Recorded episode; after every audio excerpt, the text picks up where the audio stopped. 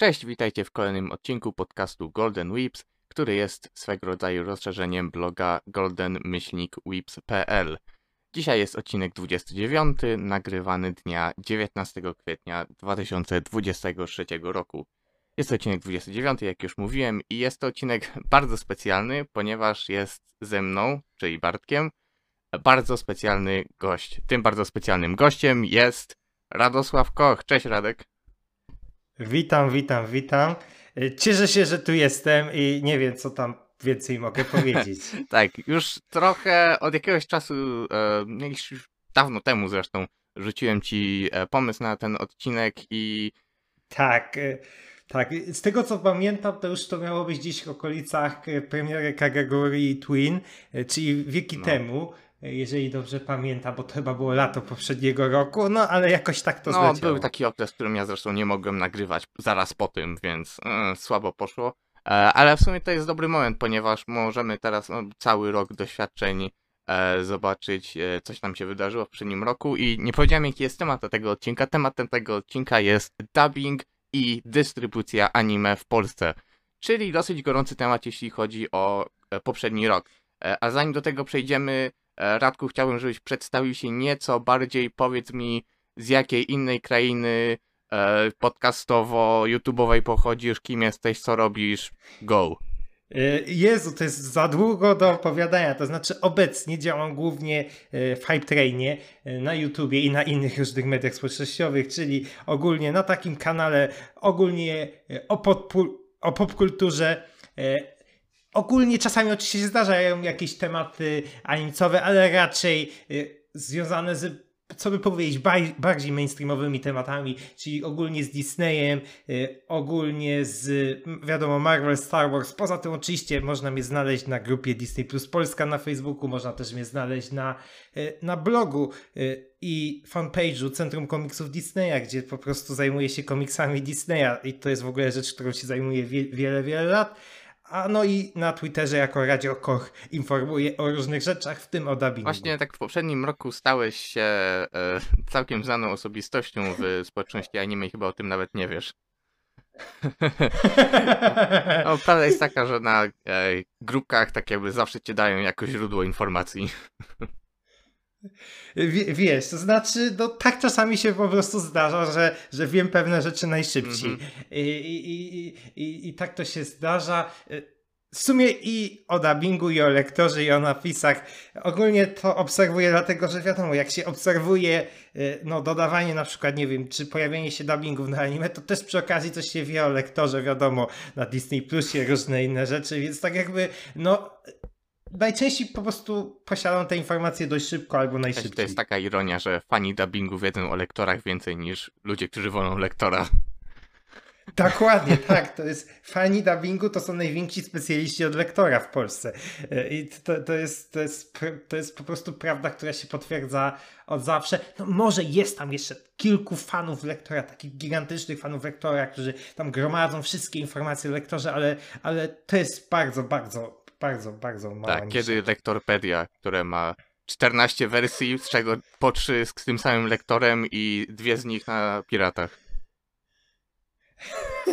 I może jeszcze, na przykład teraz mamy taki przykład, że chyba e, Ghost in the Shell dostało trzy lektory w ciągu pół roku, czy, czy coś tego Tak, typu. ta jest ten na HBO, jest ten na Warnerze i... Nie, na Cinemaxie jest ten sam No. co na HBO Maxie. Tak. Nie, jeszcze na Amazon Prime Video się pojawił. A, tak? A to nie słyszałem o tym. Powiem, że jeszcze tam, A, wiem, że to- tam to- jeszcze na Rakutenie jest i Chili, ale tam chyba same napisy są, z tego co pamiętam. Nie, tam chyba właśnie same napisy, więc, więc ogólnie, o, o, ogólnie no, w lektorach to się trudno pojąć, biorąc uwagę, jak to jest tania opcja e, do tłumaczenia e, i do, w ogóle do nagrywania. I wiadomo, że to jest rzecz do zrobienia, którą w sumie można piracko też zrobić i- nie jest rozróżnialne w jakości. Taka prawda, że e, zrobienie nowego lektora jest tańsze niż kupienie od kogoś innego. Prawda? Tak, często. Albo po prostu, po prostu taka rzecz, że e, po prostu same zajmowanie się, nie wiem, podkładanie starego lektora pod, pod nowe taśmy. Mhm. Wiecie o co chodzi. Ta, te, tego typu rzeczy to jest e, trudniejsze niż po prostu nagranie nowego lektora, bo po prostu lektor sobie przeczyta, wszystko się ładnie zmontuje i, i w sumie w jeden dzień to można Dobrze. zrobić. E, Radek, branża anime w Polsce. No cóż. Uff, czy w ogóle istnieje to? Bo, bo to, to jest, to jest temat. Czy Właśnie to w ogóle istnieje? mam taką teorię, że my mamy jakąś klątwę i u nas branża anime to jest jakaś taka sinusoida, że raz coś jest, potem to umiera, na, przez parę lat nie ma kompletnie nic, potem jest coś innego, znowu umiera, przez parę lat jest kompletnie nic i teraz jesteśmy, mam wrażenie, znowu w takiej sinusoidzie i zobaczymy jak się przyszłość potoczy. Czy według ciebie jest Tak, jakaś ale- branża anime w Polsce? To znaczy, y, ogólnie problem z nazywaniem branżą anime w Polsce, mimo tego, że anime jest coraz więcej y, w polskich kinach, na, pol- na streamingach dostępnych w Polsce, jest problem trochę tym, że większość tych rzeczy to tak jakby decyzje, które zachodzą na dużo wyższym szczeblu niż na polskim szczeblu. I tak jakby to, że to w Polsce się pojawia, to jest bardziej efekt międzynarodowego trendu niż to, że cokolwiek się dzieje w Polsce. E, I, i, i, i, to jest właśnie ba- bardziej problem tego, co się obecnie dzieje. Zgadzam się z tym, ale też mam wrażenie, że może w tym momencie, skoro to. Dlatego się zapytałem, czy jesteśmy znowu w tej sinusoidzie, że skoro już doświadczenie nam pokazało, że zrobienie czegoś takiego lokalnie nie działa, to może jednak trzeba wejścia właśnie tych międzynarodowych firm, żeby coś zaistniało. Y, tak, tak, oczywiście tutaj wszyscy czekamy na Crunchyrolla Tak. w Polsce, ale nie wiemy, czy, czy, czy, czy to może być dobrze, czy to źle pod wieloma względami, ale, y, ale wiadomo o tym, że międzynarodowe korporacje mają taki plus, że po pierwsze mają pieniądze, a po drugie też oczywiście kupowanie praw na więcej krajów jest zdecydowanie łatwiejsze niż tylko na Polskę, e, gdzie po prostu wiadomo o tym, że ta popularność anime, mimo, mimo tego i mangi, mimo tego, że rośnie, to nadal to, on, to jest dość niewielka Mhm. grupa. Więc to jest plus, ale jednocześnie minus jest taki, że to wszystko, wie, wiesz o co chodzi, że wszystko to wynika z tego, że ktoś tam na górze jakąś decyzję podjął i tak jakby... y, wiadomo, my za bardzo na to nie mamy jakiegokolwiek wpływu i tak jakby, y, tak jakby rozumiesz, że to jaka jest popularność czegoś czy u nas y, i jak to w ogóle y, u nas jest od, odbierane, to w ogóle nie ma wpływu na, na jakieś decyzje ogólne. Mhm, mhm. No tak, nie, zg- zgadzam się, bo to jest też takie coś, co, czym, na czym ja się zastanawiałem, ponieważ kiedy Y, I właśnie taki przykład, taki przykład, że na przykład mamy Disney Plusa, który, oczywiście to jest zupełnie inna sytuacja niż, niż na przykład, nie wiem, w kinie z, z Piece of Magic, ale mam na przykład takiego Disney Plusa, który kupił sobie Tokyo Revengers e, i te Tokyo Revengers u nas w Polsce e, równocześnie z premierą japońską z polskimi napisami dostępne na Disney Mhm. Plusie. A jednocześnie pierwszy sezon jest dostępny u nas cały czas na Crunchyrollu, gdzie oczywiście nie ma polskich Tak. napisów. Więc tak jakby, no, no fajnie, że ten Disney Plus to kupił i ten, ale to, że to jest w Polsce i, i jednocześnie z premierą na świecie, to tak jakby, no, no fajnie, ale no, to, to nic z tego nie wynika dla nas tak Właśnie naprawdę. na tym się zastanawiałem, że e, nie było ta- takiego oficjalnego sposobu oglądania anime, podczas kiedy był ten taki streaming boom na początku następnej dekady, prawda? E, I też tak też o tym myślałem właśnie o tym samym, że, że na przykład jak wejdziesz do Empika i zobaczysz taki merchandise, który jest dystrybuowany przez tam Abi Style czy ABY Style, czy jakkolwiek się czyta tę nazwę. I niektóre z tych serii po prostu oni liczą na to, że ludzie o, o, oglądali te anime spiracone, prawda? I z ty, Tak, raczej ogólnie, ogólnie większość rynku związanego takiego około animcowego w Polsce wynika z tego, że ludzie oglądają nielegalnie produkcje, bo jedna, tak samo też działają wydawnictwa mangowe. mhm. Może obecnie już trochę mniej, ale jednak, jednak był taki pewien okres, tam kilka lat temu, że głównie to, co wydawali, to wydawali rzeczy, które są głośne w Japonii z tego, czy ogólnie na świecie, z tego powodu, że jest jakieś głośne Mhm. anime i obecnie te anime się Tak, ogląda. tak. No, no, no, no, właśnie tak jest, że na tym polegają. e, W sumie to nie jest to nic nowego i zresztą nie tylko to jest problem ekskluzywny do Polski, tylko globalnie i taki, który dzieje się od wielu, wielu lat, e, że te Tak, filmy tak. polegają na tym, że ludzie są już zaznajomieni z tym, ponieważ piracili to, prawda? Tak, tak, ale jednocześnie, jak sobie popatrzysz, wiadomo, na Europę Zachodnią, na Amerykę Południową, Amerykę Północną, to jednak są dostępne legalne e, formy dostępu do tego. Natomiast u nas albo to jest dostępne na Crunchyroll oczywiście bez tłumaczeń, albo w ogóle tego nie jest dostępne, bo ktoś Tak. to ma prawa, ale nie udostępnia w Polsce, bo czasami w ogóle są chyba takie sytuacje, że ktoś ma w ogóle kupione prawa na Polskę, ale nawet tego nie, udostępnia Tak, tak. E, Sentai. Filmworks i ich serwis High Dive byli niesławni z tego powodu, że właśnie, że oni najwyraźniej kupowali ekskluzywne prawa globalne, a ich serwis był w jakichś pięciu krajach. Nadal jest. Tylko, że najwyraźniej teraz już trochę to rozluźnili, czy tam te kontrakty, kontrakty się zmieniły, chociażby w Niemczech, czy w Hiszpanii, czy we Włoszech są takie serwisy, które te e, e, sentajowe serie kupują. No, we Włoszech akurat trafiają na Amazona, ale na przykład wiem, że w Niemczech jest ostatnio wystartował jakiś taki serwis, gdzie chociażby właśnie remake Urusei Yatsura, e, który jest na Dive, to u nich tam jest na tym ich serwisie, prawda? E, no. Tak. y, y, Tak, znaczy wierzę wszystko, co mówisz, bo aż tak w te akurat rynki y, nie, nie jestem aż tak zaznajomiony, bo jednak to, jednak co by powiedzieć, to każdy rynek Europy Zachodniej, biorąc w uwagę popularność, w ogóle samą dostępność anime i mangi, to jest po prostu w porównaniu z Polską, to jest po prostu Mhm. przepaść.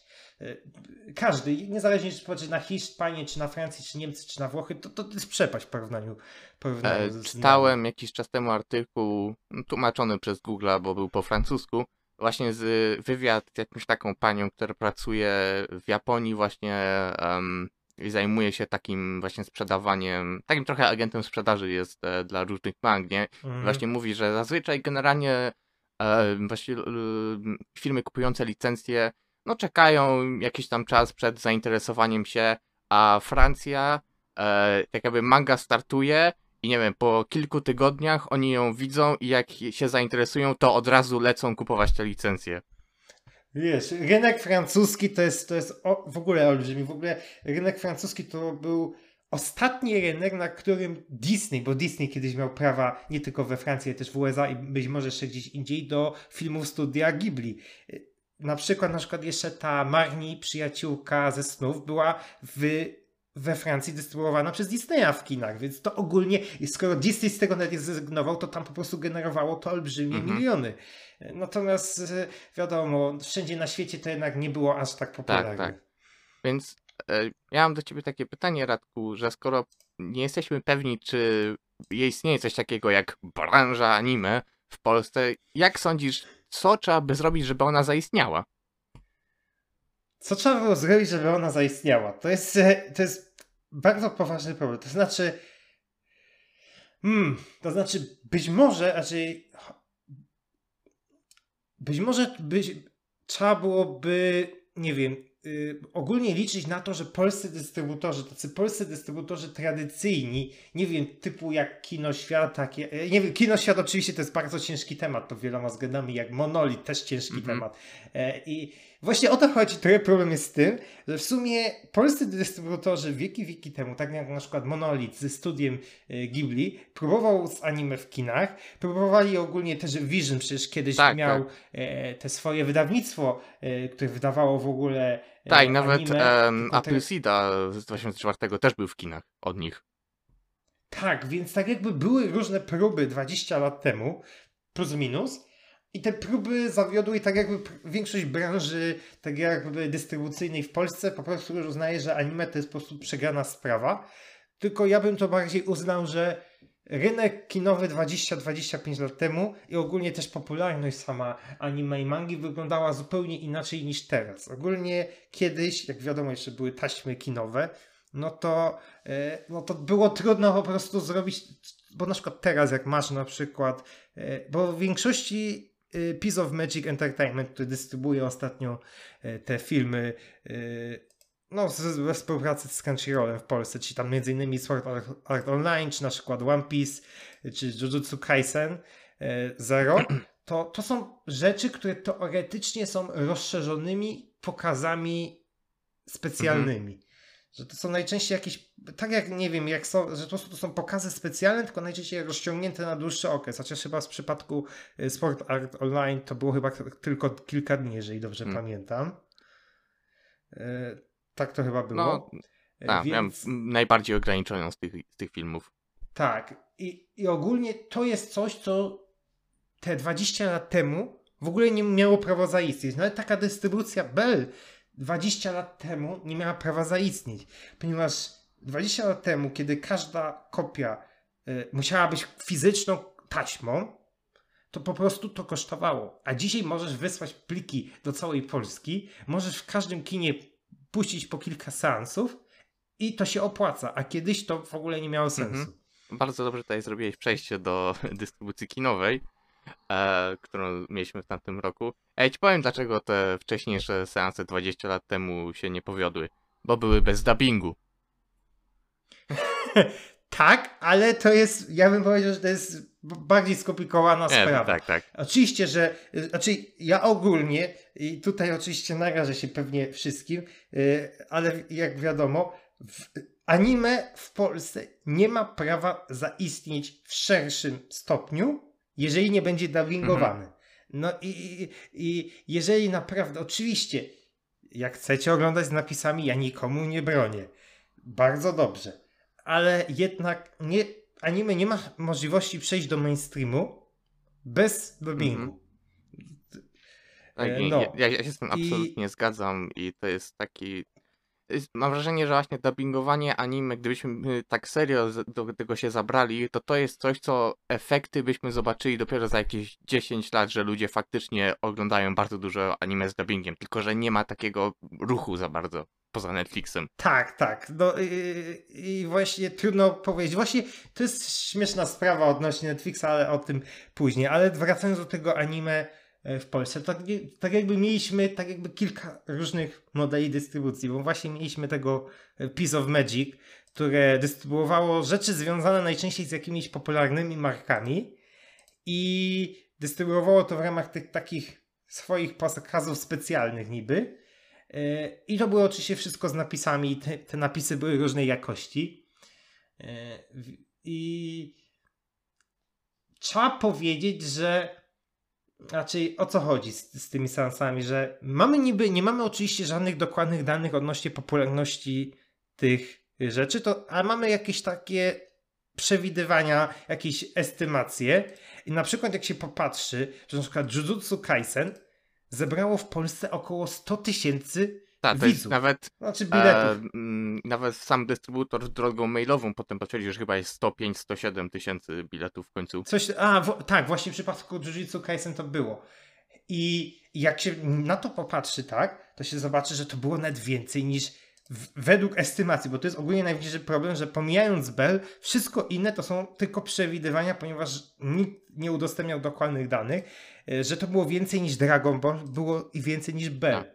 Tylko ja mam wrażenie, że sukces tego Jujutsu Kaisen w Polsce wynikał bardziej z tego, że po prostu ktoś rzucił tego typu anime do kin, a nie to, że taka jest rzeczywista popularność. Rozwiń tę myśl, bo nie rozumiem do końca. To znaczy, wydaje mi się, że po prostu dużo osób poszło na to z tego powodu, że w końcu jakieś anime, które ich interesowało, było w kinie. I tak jakby y, było widać, oczywiście kolejne tytuły, które Piece of Magic y, dystrybuował, można było powiedzieć, że były mniej ciekawsze, ale było widać według mnie, że tak jakby taka, że nie ma było już tej nowości, że jednak to już było kolejne anime w kinie i jakby już nie było tej mobilizacji wśród fanów na pójście na te anime do E, kina. częściowo się zgadzam. Tak, zgadzam się, że to na pewno duża część e, sprawy, że to jest duża część tego sukcesu, ale to też nie można zignorować, że Jujutsu Kaisen jest teraz jedną z największych marek, jeśli chodzi o anime. Oczywiście. Prawda?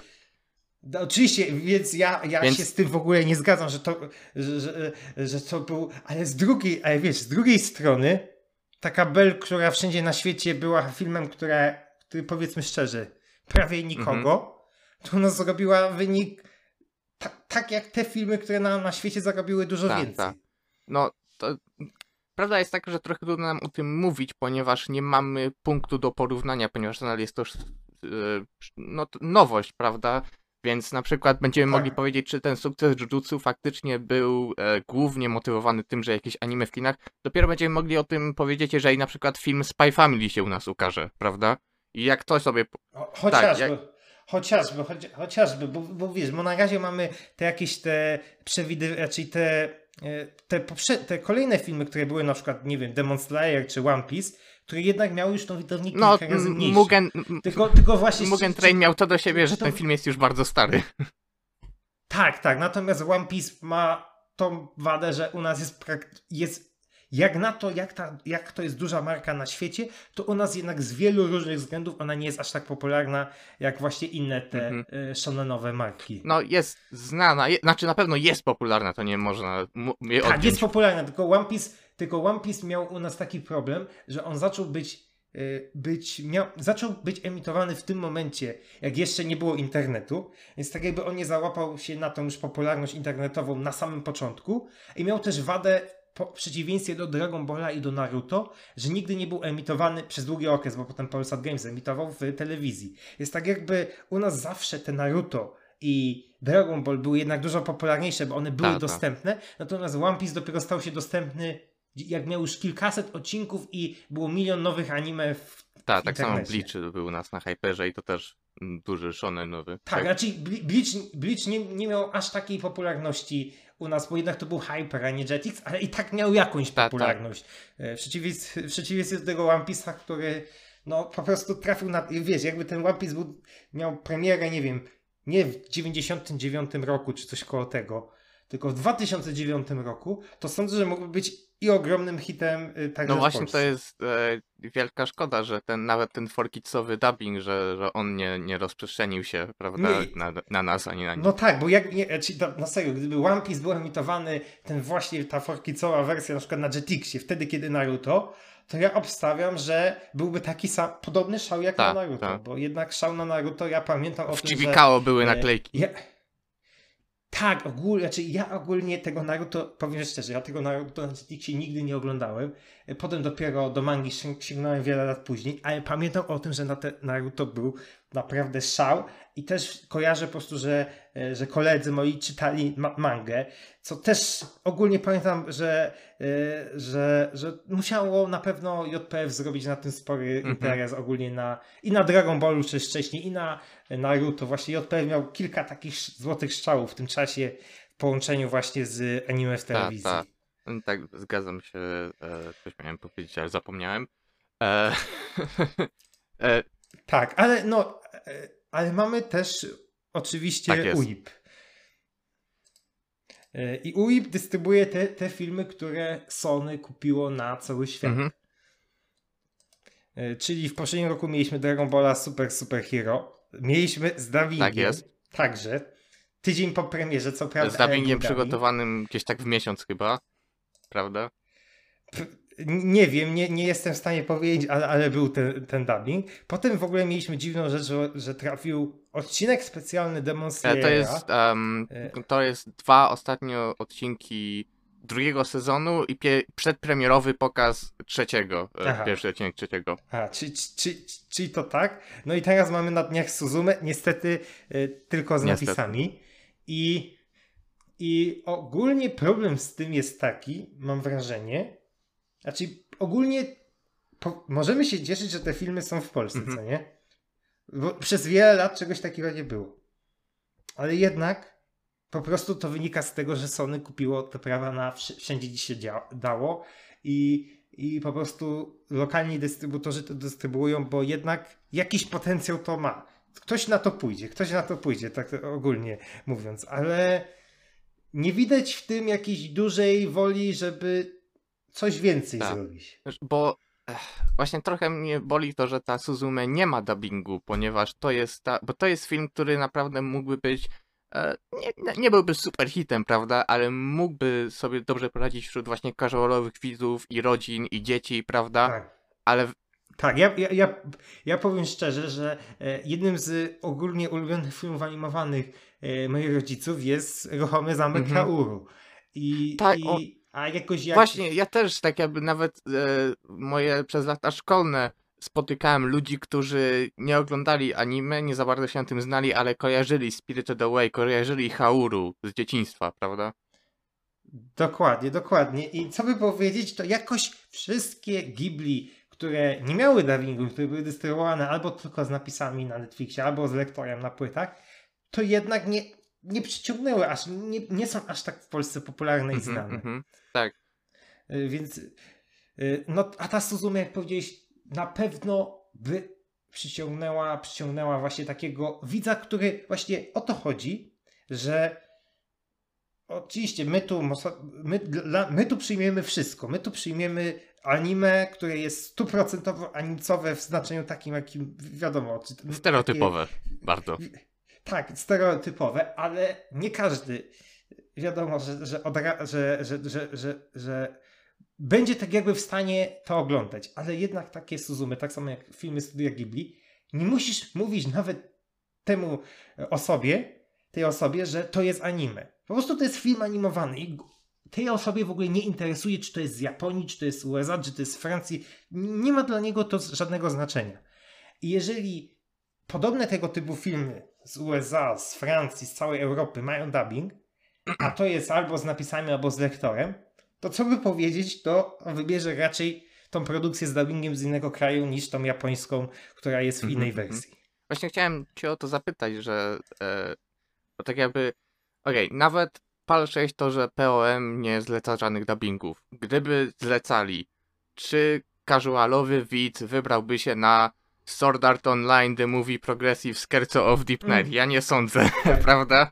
Nie, nie, właśnie, właśnie, właśnie, właśnie ja nawet, y, pomijając oczywiście, że był problem z tymi napisami z, z Epic of Magic na początku, to ja nawet, wiecie, ja nawet nie nawoływałem ich, żeby, y, żeby robili dubbing, bo to by naprawdę, być może, być może by się okazało, że ostatecznie by miało jakiś sens finansowy, ale to być może, być może i nie sądzę. To, to trzeba E, by nie wybierać sądzę, bo- faktycznie bardzo konkretnie jakie filmy. Jak właśnie to Jujutsu, ponieważ na to Tak. poszli casualowi widzowie również. U mnie na jednym z moich seansów miałem sytuację, że była koleżanka, dwie dziewczyny i koleżanka pyta się swojej kole, koleżanki, e, czy ten film będzie miał drugą część. Prawda?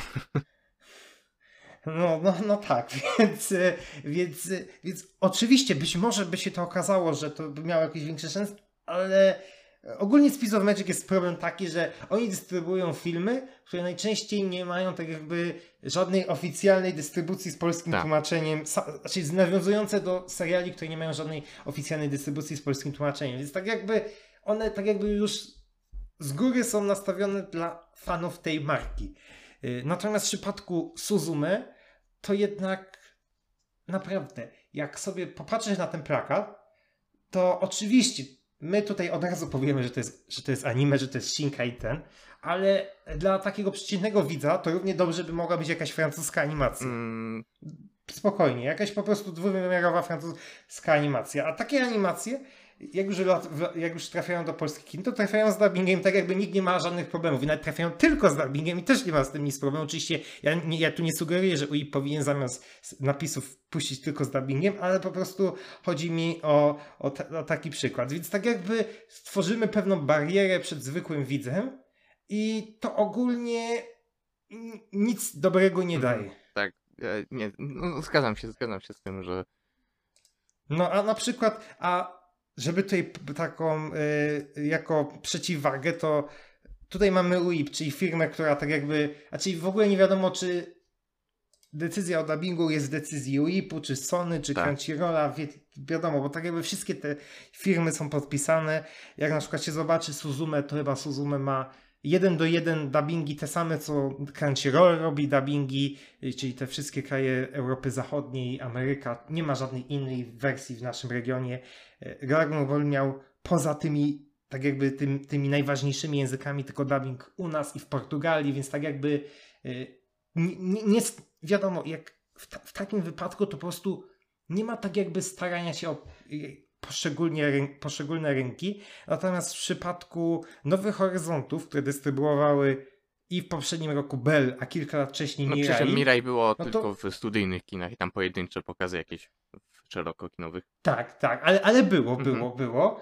Y, y, To jednak tutaj, jak mamy już lokalnego dystrybutora, co oczywiście ma pewne inne problemy, to jednocześnie ten dystrybutor musi ten film sprzedać. Musi ten film sprzedać, dlatego mieliśmy Bell z dubbingiem i mieliśmy Bell z dubbingiem, który, w którym właśnie wystąpiła Daria Mhm. Zawiałów. I na pewno to przyczyniło się do tego, że Bell w Polsce miało te kilkadziesiąt tysięcy widzów, czyli podobne liczby trochę oczywiście mniejsze, ale podobne liczby jak właśnie e, Jujutsu Kaisen, czy większe jak na przykład One Piece i, y, i Demon Slayer. Mhm. A jednak to, co by powiedzieć, to nawet w Europie, nawet w, Europie Zachodniej, to nie był jakiś gigantyczny hit. No, w znaczy w. Stanach akurat problem był taki, że jakiś taki, jakiś duży horror w ten sam weekend wychodził. E, kiedy to wychodziło No, w Stanach. no tak, ale, ale, ale, nie sądzę, żeby to, to było jakiś, jakiś gigantyczny wpływ. I, I to pokazało, że jest, jakieś, że jest jakieś zainteresowanie i mi się wydaje, że jakby y, Suzume, bo w ogóle my nie wiemy, czy ta Suzume kiedykolwiek, tak samo jak Dragon Ball Super, Super Hero, który nie jest nadal dostępny nigdzie do wypożyczenia ani do obejrzenia w Mhm. Polsce, y, że jakby hipotetycznie ta Suzume się pojawiła za pół roku na jakiś, na jakiś VOD i przyjmijmy, pojawiłaby się albo z napisami, albo z lektorem, to sądzę, że po prostu widz taki przeciętny zdecydowanie mniej chętnie to obejrzy niż taką Bell, która jest dostępna z Tak, dubbingiem. tak. E, właśnie Nowe Horyzonty są dosyć ciekawe, ponieważ tutaj Nowe Horyzonty generalnie dystrybuuje e, filmy artystyczne, oni nie robią kina komercyjnego.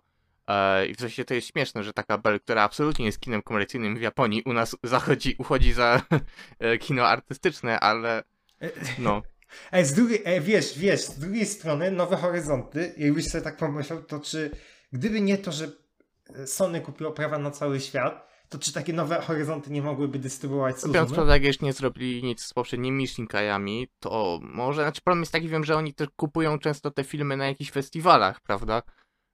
No tak, tak, tak. Z drugiej, no tak, z drugiej strony mogli jakieś, jakieś wcześniejsze kupić, więc, więc to ogólnie jest kwestia sporna, ale, e, ale jednak e, tak, Nowe Horyzonty to, to jest jakaś, tylko że oni jednak bardziej celują w... Znaczy, bo anime ma taki ogólnie problem i według mnie jest problem z dystrybucją anime w Polsce ogólnie wszystkim, że anime to jest takie nie dla dzieci, nie dla Tak. dorosłych.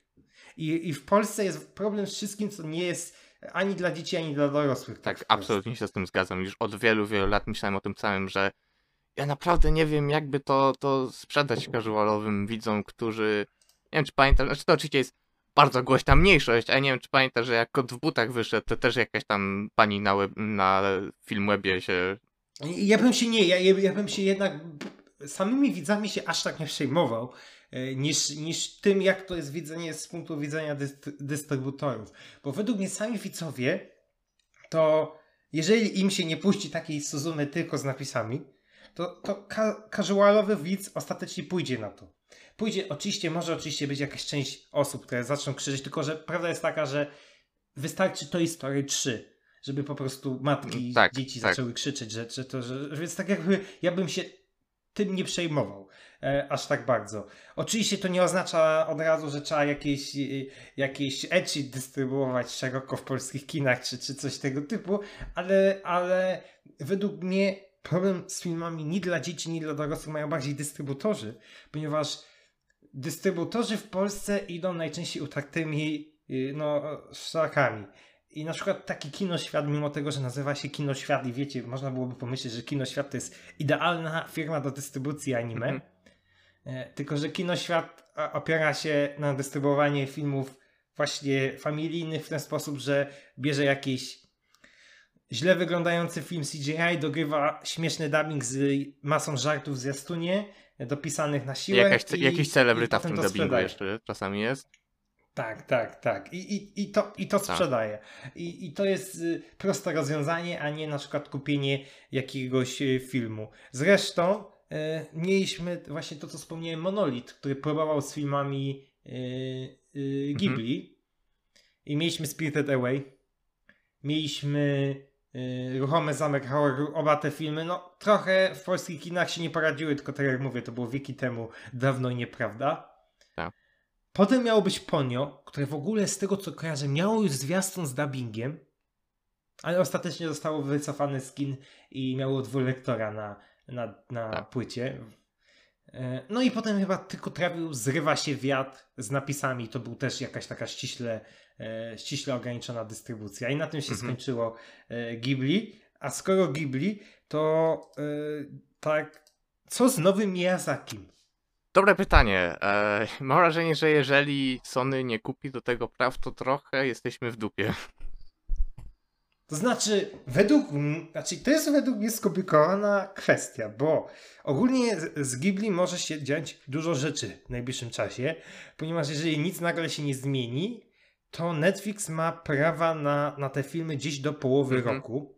Gdzieś do połowy roku. Oczywiście może się okazać, że oni je przedłużą, ale y, może się okazać, że te filmy w ogóle lecą, wylecą z Netflixa. Oczywiście marzeniem, które ma swoje plusy i minusy, o czym może jeszcze uda się pogadać, to jest, żeby prawa do y, Ghibli wróciły, tak, częściowo wróciły, bo u nas nigdy nie były, do Disneya. Mhm. Tylko nie wiem, czy możemy do końca wierzyć No Disneya. właśnie, zwłaszcza, I zwłaszcza że oni jakby- by to kupili od Wild Bunch, a oni niektóre te lektory monolitu mają, a niektóre nie, więc... A, a tam, gdzie nie ma, Tak. to pewnie by A- Disney raczej- zlektorzył znowu. Po prostu. Nie, właśnie, właśnie według mnie raczej, to jest według mnie skomplikowana sprawa ogólnie z, z, z tym, co się jest z y, filmami y, Ghibli, ponieważ na Netflixie jest mieszanka Tak. obecnie, bo są zarówno dubbingi, które dosta, dostaną od mono, czy które przyszły od Monolitu przez Will. Buncha. Są trzy nowe dubbingi od Netflixa. Tak. Y, Potem są dwulektory od Monolitu. Swoją drogą ja muszę powiedzieć, że na płytach monolitu te dwulektory są podpisane jako dubbing. Co jest okropne. Znaczy przynajmniej na części. Na, na, na, Na na wszystkie, które ja mam. A po. Aha, to, to, to, to, nie wiem, ja, ja sprzedałem jakiś czas temu wszystkie, e, wszystkie Ghibli na DVD poza, poza tymi dwoma, co mają Mhm. dubbing. I jest jeden lektor e, narzeczonej dla kota, a wszystkie inne lektory, które Monolith miał, to zniknęły. I te same filmy Ghibli można wypożyczyć na iTunesie i one zawierają wszystkie te dubbingi, dwulektory i, i tego lektora, które są na, net, na e, od Monolitu na Netflixie, ale oczywiście dubbingów Netflixa tam Mhm. nie ma. Więc no, można podejrzewać, że jakby Disney to kupił, to by faktycznie te lektory były, ale czy tobie się wydaje, że Netflix, mimo tej polityki, o- której e, za chwilę powiemy, czy według ciebie e, by, nie wiem, zlektorzył takiego Nausikę, no mógłby zlektorzyć skwarłatne, ale ja wierzę, że jakby Disney to wziął, to może w przypadku tego Ghibli by nie było aż tak źle, jak, jak w przypadku innych tytułów. Wiesz, wydaje mi się, że gdyby w hipotetycznej sytuacji, w której powiedzmy, że Disney kupuje znowu Ghibli i lecą te Ghibli na Disney Plusa, powiedziałbym, że niektóre, że moglibyśmy dostać mieszankę dubbing, nowy dubbing do niektórych i nowy lektor do niektórych.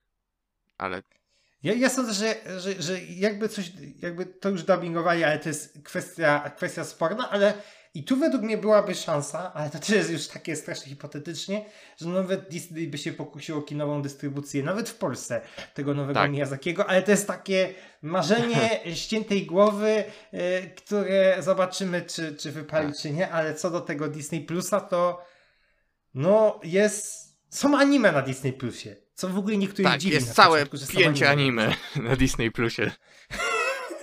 Ale będzie więcej. tak. Będzie. Znaczy nie jest. Będzie więcej. No i jest różnie z tymi anime na Disney Plusie, bo niestety kilka dostało lektora, chyba dwa. E, tak, Tajemnica Wyspy, Summer- czyli tak. y, Summertime Rendering oraz Black Rock Shooter i te dostały lektora, ale widać po najnowszych y, produkcjach, że chyba ogólnie widać o tym, że Disney jest obecnie w, w tak jakby fazie cięć wszelakich. I na przykład jedną rzeczy, którą prawdopodobnie obciął, to obciął wszystkie europejskie wersje do anime i dlatego Tokyo Revengers i Tangoku Daimakyo, które teraz w simulcaście pojawia się na Disney+, jeżeli mają dubbing, to tylko mają dubbingi z Ameryki Południowej i Ameryki tak, jest, Północnej. jest angielski, i... chyba dwa hiszpańskie i tyle chyba. Tak, tak, tak, tak. Ale co ciekawe, czasami te dubbingi pojawiają się jednocześnie z premierą japońską, więc ogólnie widać, że się śpieszą z tym, ale tak jakby po pierwsze Polska jakby dostała, to by dostała Mhm. lektora, a po drugie i tak Disney anulował wszystko w Europie, więc jakby co, y, plus jest taki, y, że, że nie ma lektora, a minus jest taki, że nie ma lektora. E, no tak, no, no, no, jest to trudna sytuacja, ale no, przynajmniej taki plus, że chociaż jest jakiś simulcast teraz, nie? Tak, jest plus. Oczywiście Disney mógłby dużo Mhm. więcej. Wiem o tym, że jakieś kolejne rzeczy mają Ta, być na e, Disney. Sinduality, e, Ishi, coś tam, no. I coś tam na podstawie Tezuki, Ta, ta, ta. e, Phoenix, e, co, coś tam ten. E, Z drugiej mamy też oczywiście Bleacha, który jest tylko, e, nie ma żadnego No to jest e, temat rzeka trochę.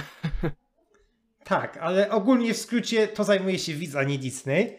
E, No ale plus jest taki, że Disney przynajmniej te swoje markowe rzeczy dubbinguje, czyli na przykład Gwiezdne Wojny Wizje, e, pierwszy sezon oczywiście Tak. ma dubbing i za granicą też ma dubbing. Na razie nie jest dostępny w Polsce, co jest śmieszne, bo to już jest sytuacja od kilku miesięcy. Avengers w przyszłości, czyli e, Future Mhm. Ja, Avengers. kiedy Discourse Avengers na Disney Plusie? To jest te anime z Avengers, które ja chcę, nie przyszłości. Tak, a czyli to chyba jest dostępne tylko w Wiem. Japonii. A jak jest coś dostępne tylko To jest w jakoś tak Japonii, dziwnie leciało się- też w ogóle, że w, chyba w jakieś tylko po... Ma angielski dubbing, ale chyba leciał jak tylko w krajach azjatyckich. Jakieś strasznie dziwne to No, jest. czasami tak się zdarza. A wiesz, a jednocześnie Disney jednak w przeszłości na tych swoich kanałach, czy to Disneyowych, czy to właśnie Jetixowym, to jednak tam sporo różnych e, anime pojawiało się, bo był i Doraemon, Tak. był Stan O mój Boże, Stitch, Doraemon, oczywiście. pamiętam, oni próbowali tak mocno sprzedać e, i nie wyszło totalnie. A mi się Ja, mi też, ja też, oglądałem to, ja też. Dokładnie, dokładnie. To był taka rzecz, że już nawet tego Disney XD to tak już średnio oglądałem, ale Mhm, Doraemona mhm, oglądałem. E, więc ten, a, a w czasach Jetixa to wiadomo, był Król Szamanów, było Naruto, Mega Man, Sonic Tak. X. Swoją drogą, no, był, nie wiem czy no, pamiętasz, Król- że e, Disney XD mieli puszczać Naruto Shippuden, tak powiedzieli, ale zamiast tego e, wstawili Króla Szamanów potem. Coś No. kojarzę, nie pamiętałem, znaczy pamiętam o tym, że zamienili Naruto na Naruto, zamienili na Króla Szamanów, ale nie pamiętałem jak to dokładnie było. A skoro mówimy o Królu Szamanów, to możemy przejść do Netflixa, gdzie jest nowy Król Szamanów No. i Netflix to jest kolejna firma, która podejmuje swoje decyzje na bardzo wysokim szczeblu i powoduje to różne śmieszne rzeczy. To znaczy takie, że w sumie widz nie do końca wie, co może Tak. dostać. Ten Król Szamanów jest przykrą sprawą, bo ten serial jakoś nie poradził sobie zbyt dobrze w takich stanach, ale wiem, że on poradził sobie dobrze tutaj. Wiem, że on poradził sobie całkiem nieźle chyba w Rosji też. E, I na Netflixie nie ma tych dubbingów, którzy, które, które by się przydały, prawda? Tak, tak, bo, bo ogólnie Netflix przez wiele, wiele lat, tam pomiędzy 2017 czy dwa, do 2020, do 2021 Mhm. nawet, e, dubbingował wszystkie anime na te same języki. Niezależnie czy, wiecie, czy, czy coś było bardzo popularne w danym kraju, jak na przykład, nie wiem, Król Szamanów, czy w ogóle jakieś z innych rzeczy, to były dubbingowane na te języki. I tak było przez kilka dobrych lat, aż się to zmieniło. Mhm. No właśnie, No, no, i od, wcześniej robili ten po prostu ten podstawowy FGIS i portugalski chyba i chyba tyle. Tak, tak, i, i tajski w, No, no. e, w Azji. I, I to było wszystko, i to było wszystko i w 2000, rok temu to się zmieniło i w, w ciągu roku dostaliśmy nagle kilkanaście anime z dubbingiem A w tym dodaby do poprzednich anime, które nie miały tego dubbingu wcześniej. Tak, ja się, y, ja tutaj wspomniałem na początku o Kageguri i Kageguri to była rzecz, którą zamierzałem obejrzeć o jakieś 4 lat. Tak jak ogólnie większość anime Netflixa, Mhm. To mnie tak jakoś średnio, w ogóle jakoś mnie nic, ale te Kageguri chciałem obejrzeć. Chciałem obejrzeć. Chciałem obejrzeć, ale wiesz, wiesz ja, ja to często tak wszystko przekładam na później. A jak się okazało, że tutaj pojawił się ten polski dubbing, to obejrzałem i, i powiem szczerze, że, że to się oglądało, o, oczywiście mogło być błędy jakieś w tym Kageguri Twin, były reakcje z oryginału, czy coś, ale mi się to tak fajnie oglądało, tak fajnie oglądało, tak to w ogóle było też zagrane świetnie, Mhm. e, e, niekt- część postaci co najmniej. Tak ogólnie ogólnie y, dostarczyło mi to tyle rozrywki, że chyba żadne anime oglądam czy to po japońsku, czy to o Jezu, po angielsku, to tyle by po prostu emocji y, Tak. nie, nie, nie było z tego, bo jednak polscy aktorzy mam wrażenie, że polscy aktorzy potrafią zachować raczej tak jak japońskie. Japoński jest jednak specyficznym językiem. I, i, I oczywiście, jak ktoś już sł- słyszy te, te, te, tego japoński, japońskiego godzinami od lat, to oczywiście przyzwyczaił się do specyfiki japońskiego. Ale jednak japoński jest specyficznym językiem, specyficzną intonacją, specyficznym mówieniem i w anime to jest jeszcze bardziej. Natomiast mamy te angielskie dubbingi, które są najczęściej sztywne. Może to już jest trochę lepiej, ale jednak te angielskie dubbingi to są No takie... moim zdaniem akurat jest na odwrót. Mieliśmy bardzo dobry taki run, a potem Funimation i Crunchyroll zaczęli to simul dubować i potem i straszne terminy mają te dubbingi teraz. A, i, i, czyli się tak, pogorszyło. ja- tak- tak ja sądzę. Mówię, wiesz, ja tak jakby nie jestem aż tak na bieżąco, nie, nie oglądam na tyle e, z angielskim dubbingiem rzeczy, Mhm. żeby, żeby po prostu e, wiedzieć, więc tak jakby nie wiem, czy, czy, czy, czy, jak jest w obecnym momencie. Natomiast polskie dubbingi mi się wydaje, że są jednocześnie tak jakby potrafią uchwycić taką trochę namiastkę tego japońskiego, e, te, te, tych, tych, tych reakcji trochę wyolbrzymionych, a jednocześnie są bardziej strawne dla polskiego Tak, no bo- widza. Jedną z rzeczy, które mm, często widzę, że jest zarzucane polskim aktorom dubbingowym jest teatralność. Czy teatralność nie pasuje do e, anime, prawda? Ale wiesz, ja, ja, ja, mówisz teatralność, a mi się wydaje, że tej teatralności jest coraz mniej. E, tak, nie, jakby- tak, zgadzam znaczy, się, nie- zgadzam nie się, tylko mówię to, co inni mówią. O to mi chodzi. Tak, raczej, ja, ja, ja nie wiem też zawsze, co to znaczy, że Też, to, to znaczy ja mam wrażenie, że teatralność, ludzie e, słyszą to słówko raz i potem powtarzają i nigdy nie wiedzą faktycznie o co chodzi. No, to znaczy, ja mam takie wrażenie z teatralnością, e, że czasami nie wiem, że te dubbingi po prostu brzmią, znaczy odnośnie dubbingów aktorskich, ale to jest zdecydowanie bardziej skomplikowany Mhm. temat, że po prostu te dubbingi brzmią zbyt czysto, bo wiadomo o tym, że na planie one, one brzmią bardziej, wiadomo, jak nagrywane na planie, natomiast w przypadku animacji to, to nie wiem, gdzie właśnie ta teatr, czym miała być dokładnie ta tra- teatralność. E, Ale wracając do Netflixa, no, więc się pojawiło sporo tych rzeczy. Nie udało mi się wszystko obejrzeć, ale oczywiście na pewno największą, raczej jeżeli przeciętny polski widz widział w poprzednim roku jakieś anime, to prawdopodobnie to był y, Cyberpunk Tak Edge. Runners. Nagraliśmy, oczywiście o, wydaje mi nagraliśmy się, o tym że- anime cały odcinek. Nie było mnie w nim, ale był bardzo dobry, polecam. Nie pamiętam, który to numer. Tak. I, I tak jak mi się, oczywiście, wydaje mi się, że jakby tego polskiego dubbingu z Cyberpunka nie było. A czyli, wiesz, to znaczy, gdyby ten Cyberpunk nie miał polskiego dubbingu, to by było trochę Tak. głupio.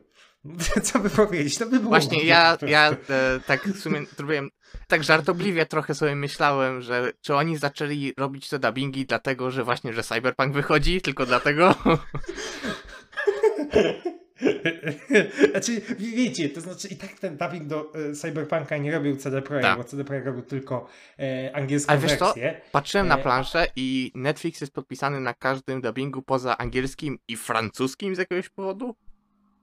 Francuskim też? Tak mi się wydaje, albo jakimś tam innym europejskim języku, ale To, to nie patrzę, to, to być może nie zauważyłem, ale mimo tego, że tak jakby y, nie zajmował się tym CD Projekt, to i tak byłoby głupio, gdyby tego polskiego nie było. Tak po prostu totalnie głupio samego bycia, że to jednak jest częściowo tak, w polska openingu produkcja. są Tak, wielkie polskie nazwiska.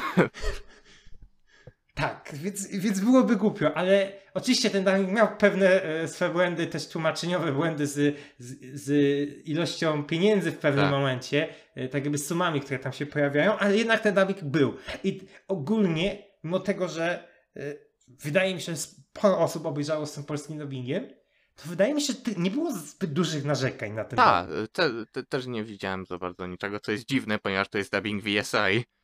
E, no, Znaczy, te, ogólnie to jest, to jest dubbing anime, a teoretycznie i mi się wydaje, że mimo tego, że na początku, że, że tak jakby jest oczywiście kilku krzykaczy, którzy na internecie y, jak coś dubbingują, to y, dubbingują anime, to zaczną krzyczeć, dlaczego dubbingują anime, to mi się wydaje, że im Netflix dubbingował te kolejne anime przez ten rok, to mi się wydaje, że ci krzykacze to w ogóle jakoś im się już na, znudziło krzyczeć na kolejne dubbingi, że są Właśnie dubbingi. też jak obserwuję komentarze na grupkach, jak ludzie wstawiają właśnie newsy, że jest polski dubbing do czegoś tam, to patrzę na te komentarze i oczywiście zdarza się tam jeden czy dwa komentarze, że oglądanie anime z dubbingiem to rak, ale reszta e, komentarzy o dubbingu to są od ludzi, którzy faktycznie te dubbingi oglądają i czasami narzekają na przykład na takie rzeczy, na takie no, bardzo dobrze, że narzekają na takie rzeczy jak powtarzająca się obsada, e, ale to po... no tak, Wiadomo, Kuba Jankiewicz, jak w Tak, tak. dubbingu.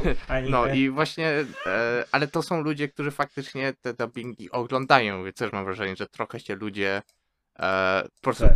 A, a, ale pokłócili się, tak. ale no cóż, widać, nie udało im się tego powstrzymać, więc już sobie odpuścili. ale w sumie kilka takich ciekawych rzeczy dostaliśmy w poprzednim roku y, na Netflixie z dubbingiem, bo właśnie mieliśmy te kategorie, o Tak, to, których jest- to jest w ogóle swoją drogą to jest moim zdaniem, jeżeli będziemy mieli dubbingować anime, to to jest w kierunek, w którym powinniśmy iść, bo to jest seria, która jest już popularna i już jest, została podbi- już- podbiła fanów anime, więc teraz idziemy do tego szerszego odbiorcy. Tak. Ale mieliśmy też y, Bastard, które chyba było pierwszym e, ecchi Nie licząc hentaja tego jednego. Tak, tak, tam gdzieś na przełomie lat 80 i 90 ale, ale to też ogólnie e, sądzę, że tak samo jak w przypadku e, Kagoroi, wydaje mi się, jakbym oglądał to po japońsku czy po angielsku, to, to, to nie byłoby aż, aż Mhm. tak przyjemne e, jak, jak po polsku. E, mieliśmy też Blue Period. Też które- bardzo popularna właśnie- seria, która dostała dubbing. Tak, tak. A czyli tamten dubbing pojawił się z, z innymi dubbingami po Tak, jakimś czasie, ale, ale ogólnie prawdopodobnie nigdy bym się nie zwrócił uwagę na, na ten tytuł, gdyby nie ten dubbing. I obejrzałem i powiem tak, nie wiem czy to jest jedno z moich ogólnie na razie ulubionych anime. To znaczy one ma swoje wady, z którą chyba, nie wiem, z tobą czy z kimś gadałem, że one w pewnych momentach jest, że trochę źle adaptuje mangę i trochę przeskakuje po pewnych rzeczach, ale jako sama, sama, sama historia, samo, yy, sama opowieść, to, to, to naprawdę jest interesująca E, rzecz. Ja mam taką historię No z tam- Period, że zacząłem oglądać to anime jak ono leciało, po prostu jako kolejną sezonówkę, którą oglądam jak 10 sezonówek w każdym sezonie, prawda, dla podcastu. E, Mhm. I zacząłem to oglądać i nie szło mi kompletnie. Po prostu tak byłem w stanie zobaczyć, że to pewnie jest fajna manga, ale to anime jest tak brzydkie, że po prostu nie, nie, nie, nie, nie zdzierżyłem tego. E, I odpuściłem chyba po dwóch albo trzech odcinkach. E, I potem został dodany ten dubbing i ja pochłonąłem całe chyba w, nie, w nieco ponad jeden dzień. Wiesz, ja, ja te anime oglądałem dosłownie, bo jakiś miałem e, e, dość zajęty okres. Ja go oglądałem gdzieś po, o drugiej w Mhm. nocy. I często jak coś mi się zdarza oglądać o drugiej nocy, to ja zasypiam. Ale to było takie, że kolejny odcinek, kolejny odcinek, kolejny Tak. odcinek, naprawdę. E, ta, tak ciągnęło, że, e, że, że, że naprawdę, no. Ale żeby nie przedłużać, to Netflix też ma dubbingi, które skrywa w archiwum i nie potrafi z, z niego Tak. wypuścić. No, E, Są to, dwa, są to dwa dubbingi. Jeden dubbing jest skryty w archiwum od kilku lat i to jest Seven Deadly Sins. co się tam dzieje, nie, nie dowiemy się nigdy. Nie dowiemy się nigdy. Ogólnie to był serial, który był dubbingowany, bo ogólnie Netflix na samym początku dubbingował Tak, dostaliśmy właśnie e, Seven Deadly Sins, Kurumukuro, Guns O, e, ten prequel Tak. magii, którego już nie ma na Netflixie.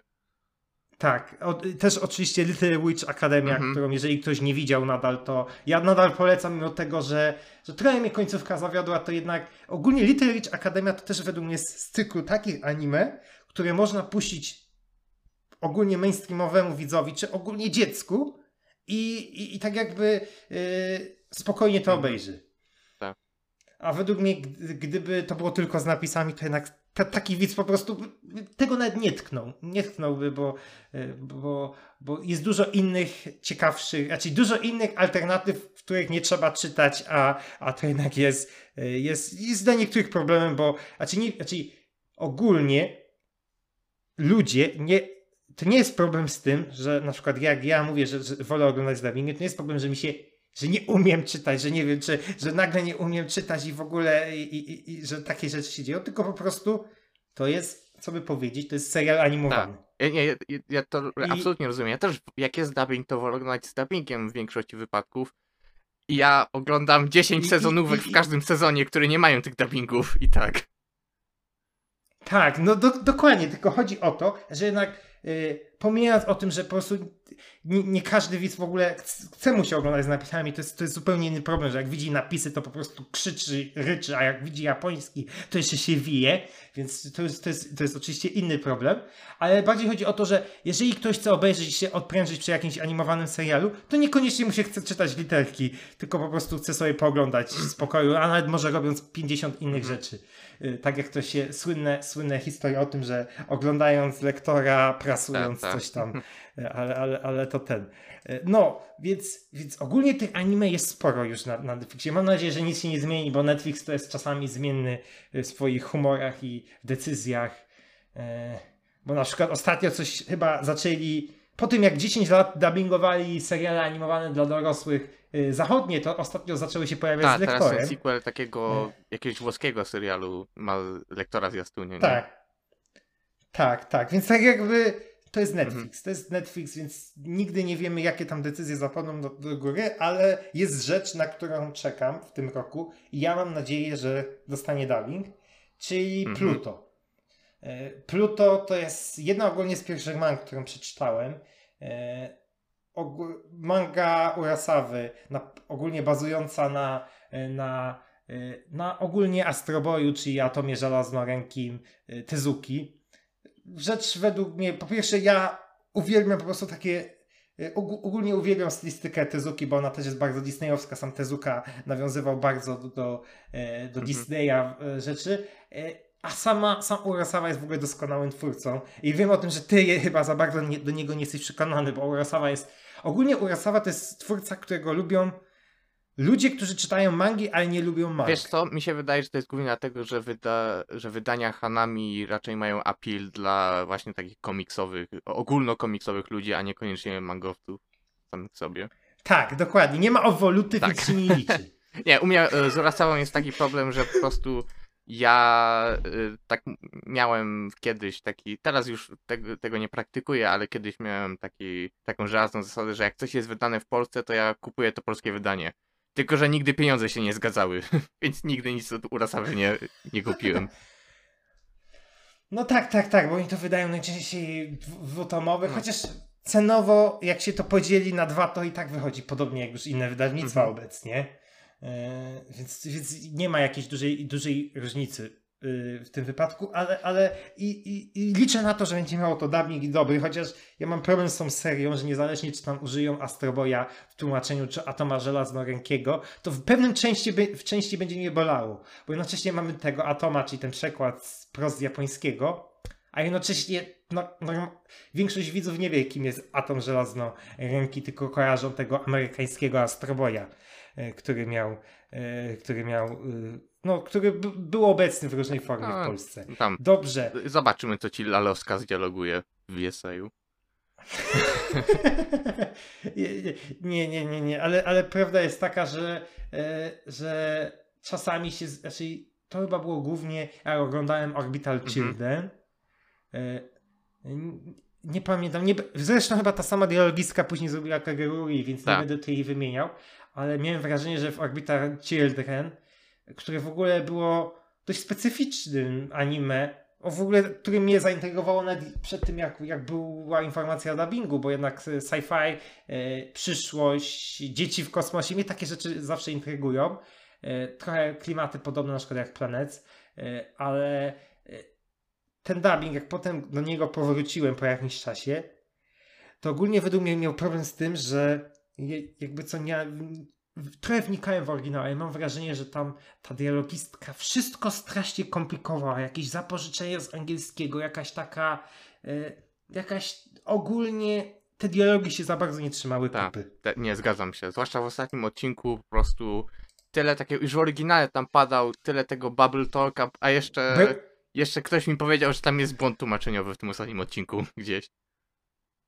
Tak, tak, coś, coś tam było, ale tak, bo to co powiedzieć, tam jest masę takiego technologicznego bełkotu. Jak dodasz do tego, że, że, że te, te, te dialogi są jeszcze bardziej bełkotliwe, to, to się robi y, źle. Dobrze, Ale, ja, e, jak, ale, ale, drogą, jak podobał Ci się Orbital Children, to polecam, jest to anime na Netflixie, e, ale nie ma dubbingu, ma tylko napisy, ale e, jest od tego samego reżysera i nazywa się Denno Coil i to też jest taki kultowy klasyk od tego samego reżysera. Nie, nie, nie, nie, czy ja kojarzę, Mhm. kojarzę, to ja bardziej, znaczy Orbital Children mnie nie bardziej z tak jakby y, z twórcy, tylko tak jakby z samej tej tematyki y, kosmiczno e, w, w, w, Tak, w tym takie stopniu. młodzieżowe w tym sci-fi, tak. e. Tak, więc, więc ten. No ale mamy też inne firmy, które w Polsce e, też dystrybuują anime.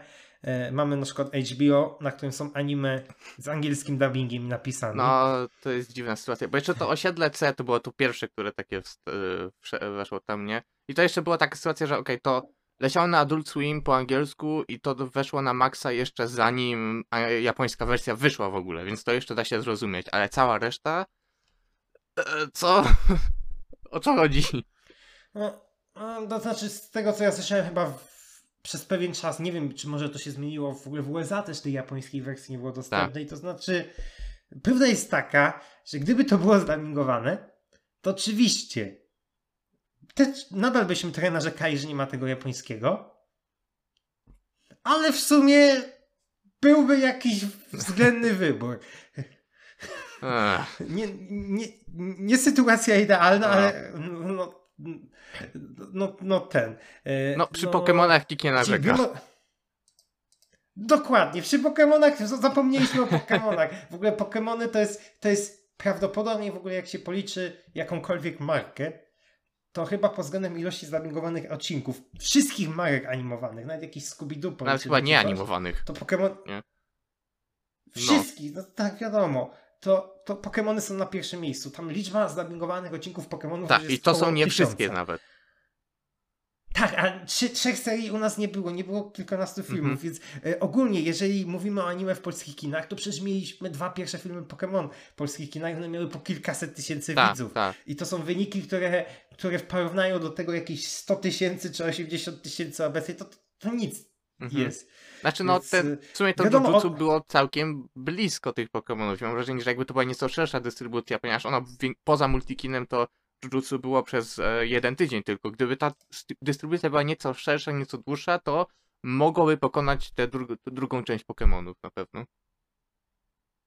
Być może, bo ta druga część Ta już 100, miała, miała 115 słabszy. chyba tysięcy. Nie, nie, nie, nie, nie mam teraz przy sobie tych, tych wyników. E, No, ale Pokemony to wiadomo o tym, e, ale to też pokazuje, że, e, że ogólnie takich marek, które w Polsce są, są tak jakby. To jest anime, co by powiedzieć? To jest anime. Pokemony są anime, niezależnie kto, kto co Tak. wam powie, ale tak jakby przeciętny widz nie kojarzy, że to jest Mhm. anime. To znaczy, może w przypadku Pokemonów trochę bardziej. To wiadomo, mamy wszystkie pszczółkę, pszczółkę Maję, muminki, tego typu rzeczy. No i, i oczywiście to jest anime. To są wszystko anime. Ale nikt tego w Polsce nie powie, że to jest anime. Tak. E, tak, e, ale co do, co do innych rzeczy, to wiadomo o tym, że. Ale według mnie takim przypadkiem, według mnie idealnie pokazującym, jaki ważny może mieć wpływ dubbing, jest Inazuma. To na pewno. E, ponieważ in, Inazuma e, to ogólnie Inazuma to nie wiem, można powiedzieć, że taka, nie wiem, y, Tsubasa dla nowych widzów, czy coś takiego dla obecnie, nie, nie wiem, bo to w sumie podobne, że piłkarski, nie, nie, to, to, to może nie zabrzmiało najlepiej, ale Inazuma, y, Inazuma w pewnym momencie, jak leciała na TVP ABC te kilka lat temu, to była naprawdę popularna wśród takich Tak, dzieciaczków kilkuletnich. I jednocześnie w tym samym momencie, jakiś albo rok później, Polsat Games, do którego przyjdziemy za chwilę, bo po, po Mhm. Polsacie Games może być głośno. Ty, obe, e, znaczy ogólnie już jest głośno, ale, ale teraz w kolejnych tygodniach może być głośno. E, puścił Inazumę Go, czyli kontynuację Inazumy, z lektorem. Mhm. I to kompletnie przepadło. Nawet jak na Polsat Games przepadło. Tak, jeszcze oni kinówki puszczali poza Go. Tak, tak, tak. I, i, i, mimo tego, że, że na innym kanale, oczywiście, który był szerzej dostępny, inaczej Tak. dostępny, ale jednak ta Inazuma była bardzo popularna. Przeszło to na inny kanał, nie było zamiast, było zamiast dubbingu le, lektor, to nawet jak na ten kanał, gdzie przecież leciało kilka innych serii z lektorem, to i tak i w ogóle mi się wydaje, że ta Inazuma zniknęła szybciej niż jakiś One Piece czy Bleach, który Mhm. tam y, le, leciał. Tak, One Piece, One Piece Dobrze. chyba był ostatnim z tych takich, tej pierwszej fali, które zostały, z tego co pamiętam. Tak. Polsat Games. E, no cóż, Zbawca narodu. miało być tak pięknie, po prostu miało być tak pięknie, a ostatecznie miałem flashbacki z 2 na 2. Prawda. Dwa- w ogóle, w ogóle o 2 na 2 może nie wspominajmy, bo to jest No. y, y, szk- y, No, szkoda e, gadać, nie wiem, ale no, coś tak, tam robią ostatnio. Róża Wersalu ma lecieć, to jest fajne. z lektorem. Już Tak? widziałem, Z lektorem już po, potwierdzone? Bo, to, bo o, Je, już widziałem zwiastun, widziałem zwia- zwiastun, bo ktoś mi rzucił zwiastun. Lektor, przynajmniej w tym zapowiedzi lektor jest tak fatalnie nałożony, że japoński zlewa się z polskim i nic A. nie słychać. Znaczy, bo, E, więc, bo wcześniej e, puszczali niedawno też Orgusa z napisami. A, to, to nie wiem, przynajmniej wiem o tym, że, że zapowiedź jest z lektorem. Tak. Oj, zapowiedzi to- powiedzieć. Nie wybaczę im za zapowiedź Slayer z, z dubbingiem.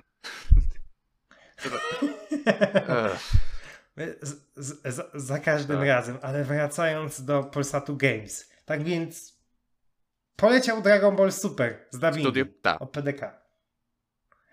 I, I wszyscy liczyli, że będzie wspaniale, będzie wspaniale, będzie w końcu, będzie w końcu. Tysiące anime po Tak, bo oni tam od razu ogłosili, że będzie. Bleach, My Hero Academia, One Piece, e, sklata, e, klasa skrytobójców, prawda? E, Monster Hunter Tak. Stories też, no. Tak. Wszystko z lektorem. Poza Dragon Ballem. Tak. Dokładnie. Dlaczego? Najwyraźniej to- kasy zabrakło chyba. Znaczy, być może kasy zabrakło. Powiem też szczerze, bo po tym jak ta My Hero Academia z tym lektorem pojawiło się na Netflixie jeszcze niedawno było, Tak. To powiem, powiem szczerze, że ten lektor nawet jak na, sput- na, na lektory O brzmiał mój źle. Boże! Nawet O mój Boże! lektor... Gudowski w My Hero Academia notorycznie co chwilę w- źle wymawia imię głównego bohatera. Przez wszystkie sezony. No, to, to, to, to, to widzisz, no. Więc o, ogólnie i co by powiedzieć, to jakoś, jakoś, oczywiście ja sądzę, że to może, może ktoś powie, że to zbieg okoliczności czy cokolwiek, ale jakimś cudem e, wszystkie e, anime poza Dragon Ballem wyleciały z ramówki e, Polsat Games szybciej Tak, lub później. tak. No, tak jak No, mówiłem. I mamy 2023 rok. Wszystko się wydaje, że e, ten Dragon Ball e, ka- e, Super będzie leciał do końca świata na Polsat Games, dopóki ten kanał nie wyzionie ducha. Aż tu nagle się okazuje, że, że Polsat kupuje anime. Tak. I I kupuje Tak. Dragon Ball który Z miał, i miał będzie z być w poniedziałek wielkanocny, ale yy, nie wyszło. Teraz liczymy, że jednak będzie w 20, 24 kwietnia, więc e, nie wiem kiedy wyjdzie ten odcinek. Możliwe, że to już będzie za dzień, dzień Tak, dwa, czy już, czy już poleciał. Może No. już by... Tak, może już widzieliście właśnie Dragon Balla ZKI z dubbingiem na, e, na Polsat Games. Tylko ja mam trochę problem z Polsat Games, poza tym, że super, że to robią, że coś się dzieje, że to w ogóle ten Dragon Ball z tego co kojarzę, to jest chyba na TV4 Tak, na, na, TV6 m, leciał. zapowiedzieli, że będzie na TV4 i 6. Poleciał na TV4, na TV6 i nie poleciał ostatecznie. Tak, a- ale że jednak ten Dragon Ball gdzieś był obecny, gdzieś ten Dragon Ball Super leciał, teraz będzie Dragon Ball Tak. Z Kai y, z dubbingiem, więc, y, więc fajnie, że to się dzieje, fajnie, że to się dzieje, tylko wiesz jaki ja mam problem z Polsat. Games? Problem jest taki, że te anime są tylko dostępne w telewizji linearnej i one poza oczywiście jakimiś streamami online y, normalnie legalnymi na jakimś y, w- różnych, różnych dostawców, to one nie są jednak dostępne. Ja nie, nie za bardzo się znam, że to, to znaczy, że telewizja linearna. Znaczy telewizja linearna to chodzi o, że, że w telewizji. A, że po prostu Że- w telewizji że jest tylko, tele- tak? Tak, że w telewizji. No że, tak, a poza tym to ten super był w Ipli chyba i chyba tylko tyle. ale, czy, ale czy on był. w- Czyli bo ja kojarzę, że chyba on przez chwilę był w Tak, był, na, na, tak jak, jak Także- pierwszy raz się ten kanał zaczął, to było w Ipli. Tak, że, że coś przez. Ale tak ogólnie to nie, nie, nie było dostępne. Mhm. To nie jest tak, że chcesz sobie. Na przykład chcesz sobie teraz obejrzeć Dragon Ball Super. To możesz sobie kupić, e, Jezu, Polsat Box Go i tam w którymś pakiecie masz wszystkie odcinki Tak. dostępne. Nie, nie ma, po prostu musisz, możesz kupić sobie oczywiście Polsat Box Go i tam masz dostęp do Polsat Games, do, do streamu Polsat Games, ale tak jakby musisz wypatrywać tych odcinków, jak one lecą. Mhm. No i, I one lecą problem, w tak nie jakby- najlepszych godzinach w dodatku. Tak, tak. Oczywiście tam możesz cofnąć ileś do tyłu, ale to jednak jest utrudnienie Tak. duże. Więc ogólnie fajnie, że Polsat Games robi. Fajnie, że jest ten Dragon Ball. Jeszcze bym liczył, żeby poszła pierwsza seria, No, ale to nie wiem, czy na takie cuda no możemy jest liczyć. problem co do tego, co jest w tej pierwszej serii, to po pierwsze. Po drugie też słyszałem taką teorię, że Polsat e, tylko ma politykę, że tylko programy w 16 na 9 kupuje. E, I dlatego poleciał Kaja, a nie Z. A taka teoria Tak, też chyba przez no. to One Piece chyba też poleciał. Tak, znaczy on, no, One Piece, no tak, Bleach poleciał, e, Bleach poleciał od e, odcinków, które są w widescreen. One Piece miał ten bonus, że Toei samo zrobiło remaster, który przycięli niestety ekran. No, no, no Kai też jest w dużej części. No tak, przy- znaczy, Kai to jest akurat tak, Ech. mm, taki sposób, że oni zrobili wersję przyciętą i nieprzyciętą na początku, potem Bu Tak. mia, ma tylko przyciętą niestety. Tak. E, Bu, bu. E, więc, e, Wow. więc e, niezwykle śmieszne żarty. E, ale właśnie wracając, więc fajnie, że to jest. Fajnie, że to jest, tylko problem właśnie mam trochę z tym, że, że sama dostępność Polsat Games jest średnia, sama popularność Polsat Games Tak. jest średnia. Oczywiście Polsat pewnie te, mam nadzieję, że te ZKI też trafi do jakichś innych kanałów Polsatu. E, tylko żeby cokolwiek się zmieniło na polskim rynku anime, o którym właśnie gadaliśmy od początku, to oczywiście to, że Netflix coś robi, to jest fajnie. To, że w ogóle jakkolwiek są te anime na Disney Plusie, to też jest dobrze, chociaż mogło być lepiej, że mógłby być ten dubbing, e, przynajmniej w niektórych seriach. To, że, ten, że te anime są na Polsat Games. To, że jakieś te anime pojawiają się, oczywiście jakieś dziecięce na TVP, takie jak w pewnym momencie Inazuma, takie jak ten nowy Tsubasa, tak, takie jak Ronia, a, ale jednocześnie przydałoby się jakiś gracz zagraniczny, polski, który jednak by wszedł do Polski z anime, ale tak na poważnie, bo co by powiedzieć, to takie dystrybuowanie jednego filmu co kilka miesięcy Piece of Magic i najczęściej związanego z marką, która nie jest ofic- legalnie dostępna w Polsce, to, to nie jest takie wejście na polski. To oni po prostu zauważyli, że jest jakaś nisza w Polsce i zarabiają na Właśnie, pieniądze. wiesz co, ja ci powiem, że i myślałem o tym od jakiegoś czasu, że jedną z rzeczy, które moim zdaniem jest potrzebne, żeby zakorzenić anime w Polsce jest merchandising, e, który uważam, że jest bardzo ważny i tak sobie myślę, że że wchodzę, mogę wejść do byle jakiego sklepu e, i zobaczyć rzeczy z markami Disneya i Warnera. I ja nie mówię, że e, Shueisha czy ktokolwiek powinien iść do, do tych, do, do, no to nie jest ten sam poziom, prawda? Ale jednak mówię, Tak. że jednak tak jak ostatnio mamy, mieliśmy na przykład Pokémony w Biedronce, to sądzę, że dlaczego nie może być Dragon Balla Super w, w Biedronce? Ta seria jest dla dzieci, e, ona, ona ma potencjał bardzo, jest bardzo zabawciarska i wszystkie te anime są bardzo zabawciarskie i uważam, że to jest jeden z kluczy, który potrzeba, żeby to faktycznie e, zaistniało Tak. mocno. Ale z drugiej strony to nie może być tak, żeby, że mamy tylko zabawki i tak jakby nie ma żadnej Tak, tak, tak. Oczy, nie, o, bo- o to mi chodzi, że musi być merchandising i Ja, dystrybucja. ja, oczy... Tak, tak, bo, bo, bo mówię, to jest problem z tym, że po pierwsze mamy tego Crunchyrolla, który, bo wiele anime w Polsce jest kupionych przez Tak. kogoś. To nie jest tak, że jak jakbyś. Oczywiście od Crunchyrolla też można odkupić Mhm. prawa, więc to nie jest też, że, że jak Crunchyroll ma jakieś prawa, to od nich się nie da odkupić. To, to też nie jest tą stronę. Ale je, dziś są te prawa. Jest to czasami dostępne jak Crunchyrollu, ale z drugiej strony, jakby, jakby ten Crunchyroll w końcu postawił, w, powiedziałby, wchodzimy na polski rynek na Tak. poważnie. Bo ostatnio zaczęli wchodzić na kolejne rynki. Jakieś tam indyjskie zo- dubbingi, popier- coś takiego. Tak, y, hindi oraz arabski No w ostatnim czasie.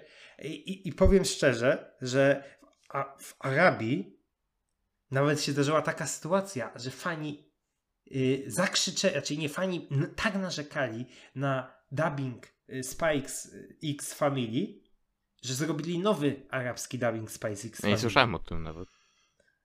Właśnie, właśnie tam była y, tego typu sytuacja, że jakoś tak e, fajni byli na nie, na, na, na ten pierwszy dubbing, że zrobili drugi. Tylko jednocześnie mam obawę, że to jest Polska. To jest Polska. Wsz- Wszędzie może być fajnie, ale w Polsce Tak. nie może być fajnie. I, I tak jak Sony jest, Sony jest prawdopodobnie Oczywiście podkreślamy, że tak jakby Crunchy roli Sony, mimo tego, że to jest tak jakby należą do tego Tak. samego, to i tak są tak jakby osobnymi Mhm. bytami, więc, więc nie do końca są te same osoby decyzyjne. Sony jest ostatnim dystrybutorem, który regularnie robi lektora do animacji dla dzieci. Oczywiście za chwilę powiecie, że jakieś Spider-Man czy jakieś inne filmy w kinach mają dubbing. Tak, bo to są Tak. filmy w kinach. I potem, i potem te powa- wszystkie filmy poleciały na AXN-ie, który był o, posiadany przez Sony i one, zgadnijcie co, miały lektora na AXN-ie. Nie, nie, nie, nie, nie. Te akurat y, y, animowane miały dubbing. No tak, te, w, Ale ja mówię ogólnie o Tak. filmach Sony. Tak, tak, tak, ale to, to, to, jest jeszcze inne. Ale, e, ale na przykład wszystkie te, ja wiem o tym, że to są animacje szkaradne, ale wszystkie te jakieś 50 części księżniczki łabędzi, które są dystrybuowane przez Sony, e, e, są dystrybuowane z Tak. lektorem, mimo tego, że pierwsze części miały dubbing. E, e, Animowany Spider-Man na tym e, PlayStation Video Pass, co działało przez jakiś czas temu, też miał lektora zrobionego przez Sony jakiś Tak. rok temu, czy Tak. dwa lata temu. Więc tak, tak jakby jest obawa, że jakby Crunchyroll wszedł do Polski, to zobaczyłby, wiadomo, ten lektor to jest pier...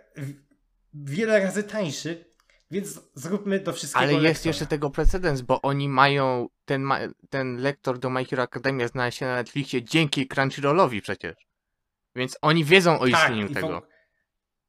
Tak, zresztą w przypadku y, y, My Hero Academia jest śmieszna sytuacja, że jednego odcinka nie wyemitował Polsat i do niego lektora na zlecenie Crunchyrolla dorobiło PDK. A to nie wiedziałem o tym. A, nie wiedziałeś nie, o tym, bo tak, ja tak. nie uważałem. Znaczy coś tam trochę tego lektora e, obejrzałem, żeby sprawdzić, ale nie uważałem. Tak, tak, bo faktycznie właśnie było i. Ale to tylko jeden odcinek, tylko jeden odcinek, więc, e, więc tak jakby wiedzą o tym, że lektor istnieje. Tylko powiedzmy szczerze. Ja rozumiem o tym, że lektor jest tańszy. Ja rozumiem o tym, że pewna część społeczeństwa akceptuje, ale z drugiej strony, jednak co pokazało ostatnie 30 lat, widzowie nie lubią w Polsce lektora w Tak. animacjach. No, możecie powiedzieć, że Dragon Ball był popularny. No, Tylko sukces Dragon Ball Balla jest mocno przekłamany. Po pierwsze, ale Dragon Ball był popularny 20-22 Tak. lata temu. Po tym Dragon Ballu, to jednak jeżeli jakiś Naruto leciał z dubbingiem i dużo osób ma nostalgię do tego dubbingu, mimo tego, że na początku narzekali. Tak jak powiedziałem o tych y, animacjach studia Ghibli, te co były z dubbingiem, były, są zdecydowanie nadal popularniejsze niż te, które dubbingu nie miały.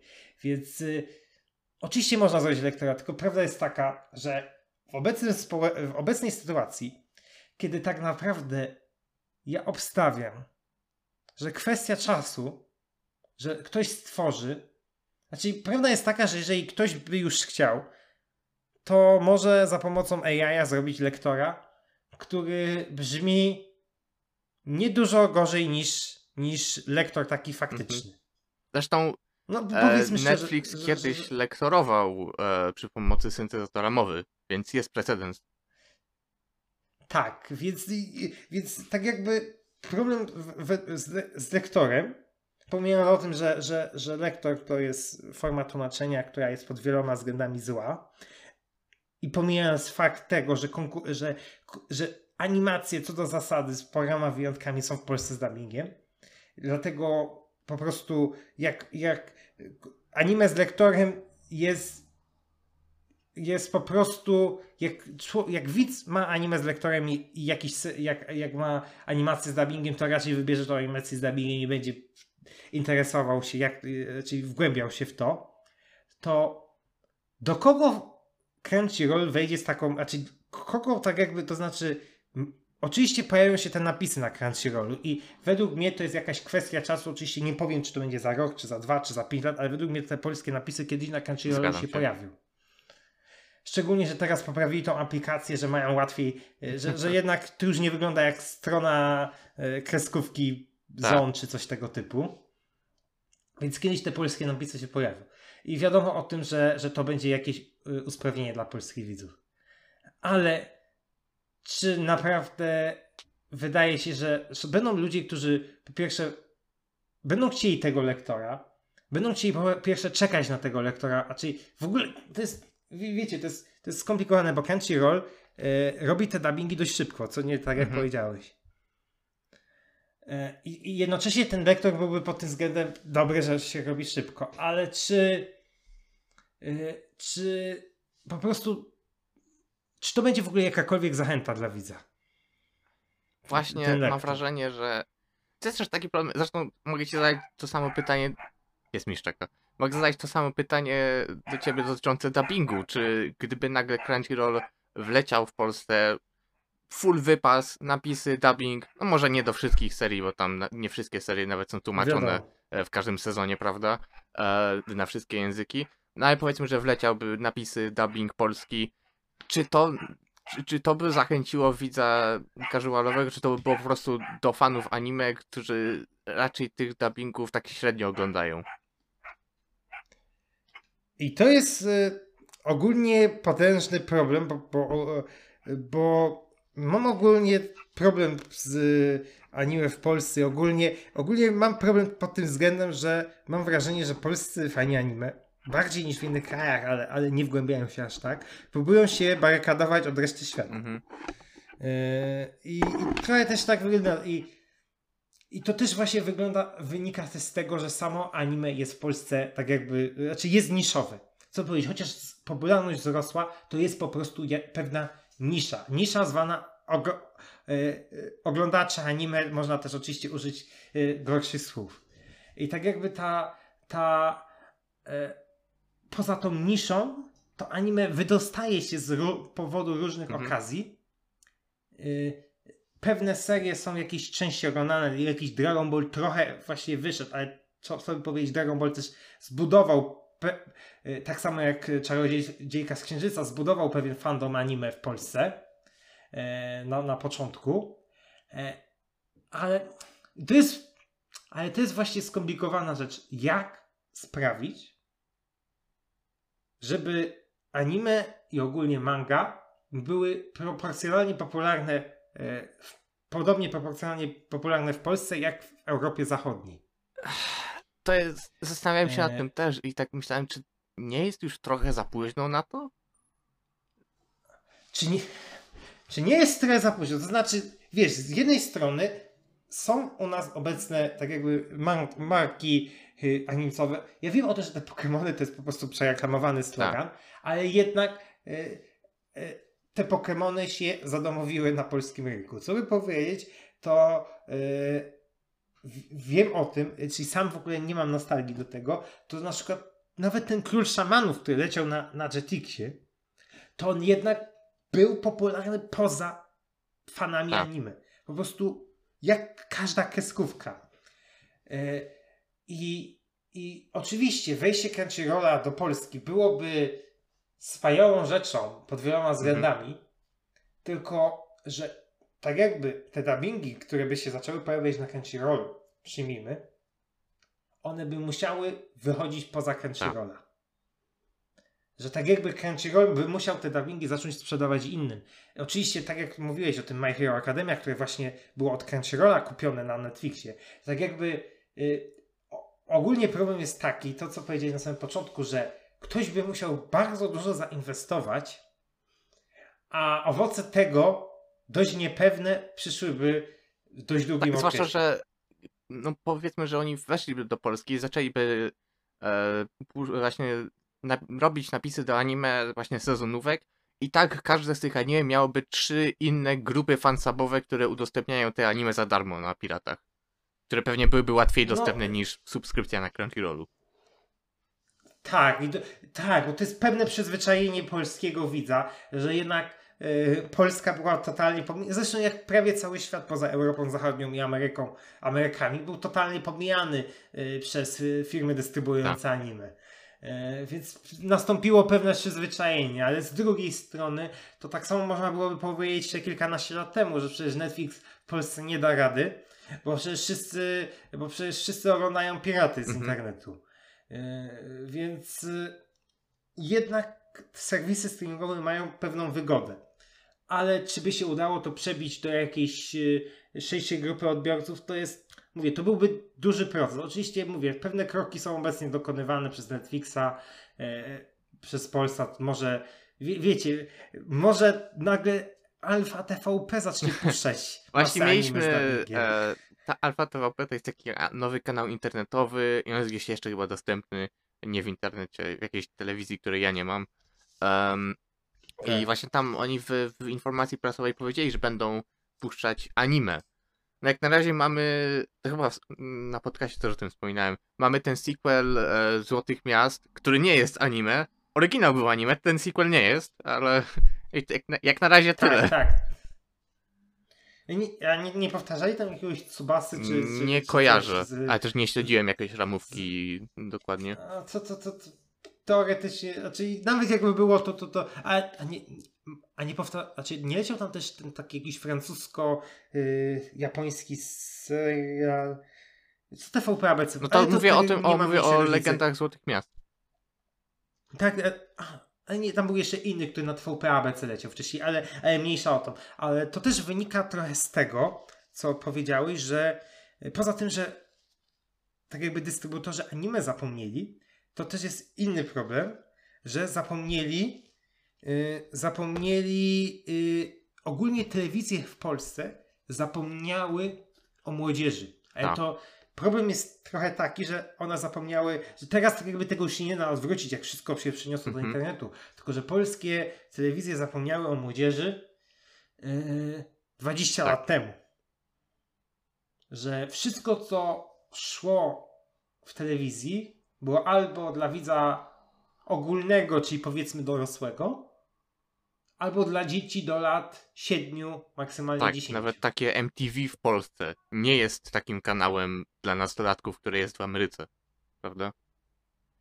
Dokładnie, dokładnie. I tak jakby y, przy, też przez to te anime nigdy nie mogło się w Polsce zadomowić, bo y, no, Dra- Dragon Ball wyleciał z ramówki. Nie wyleciał wcale przez Supermanie, jak niektórzy. Nie, niektórzy Tak. A ja sam raz to chyba- usłyszałem, no, znaczy mówię tak, jakieś 8 lat temu to było, jakieś 8 lat temu to usłyszałem i powtarzałem i potem dopiero puknąłem się w głowę i sprawę, że to jest bez sensu.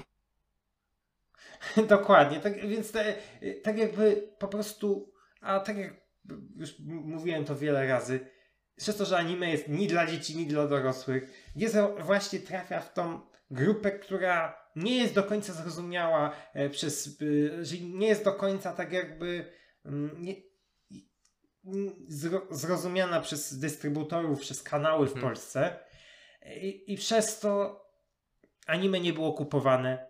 A jak było kupowane, to było e, albo emitowane z lektorem i to do pewnego momentu działało, do momentu, w którym nie było konkurencji z dubbingiem. Ponieważ y, Dragon Ball stał się tak popularny po pierwsze, bo to był Dragon Ball. To jest, rozumiesz o co chodzi, że jeżeli puścisz jedną z najpopularniejszych serii, jedną z najlepszych serii shonenowych w historii, to niezależnie czy to puścisz po francusku z polskim dubbingiem, to nawet w taki sposób będzie to popularne. Tylko, że to tak jakby przestało działać w tym momencie, jak stacje dziecięce, które wszystkie rzeczy dubbingowały, po prostu stały się szerzej dostępne. Mhm. I, I tak jakby ta oferta tych innych rzeczy, znaczy ta oferta innych produkcji, które były emitowane, czy to z lektorem, czy to nawet z napisami na Hyperze, Tak. Hyperze, e, to jednak, e, to jednak nie miała dużego grona odbiorców, było po prostu zdecydowanie atrakcyjniejsze inne Tak, oferty. tak. No właśnie ten Hyper miał też taki problem, że to w sumie, e, bo to też taka, słyszałem głosy e, przede wszystkim od pewnego użytkownika Dubbingpedii, e, dlaczego Cartoon Network w Polsce nie jest takim Cartoon Networkiem, który właśnie ma anime i tak dalej. I tak, tak sobie myślałem, że w sumie nie było potrzeby, bo ten Hyper był takim odpowiednikiem naszego Adult Swim, znaczy ich Adult Swim, to był nasz odpowiednik, prawda?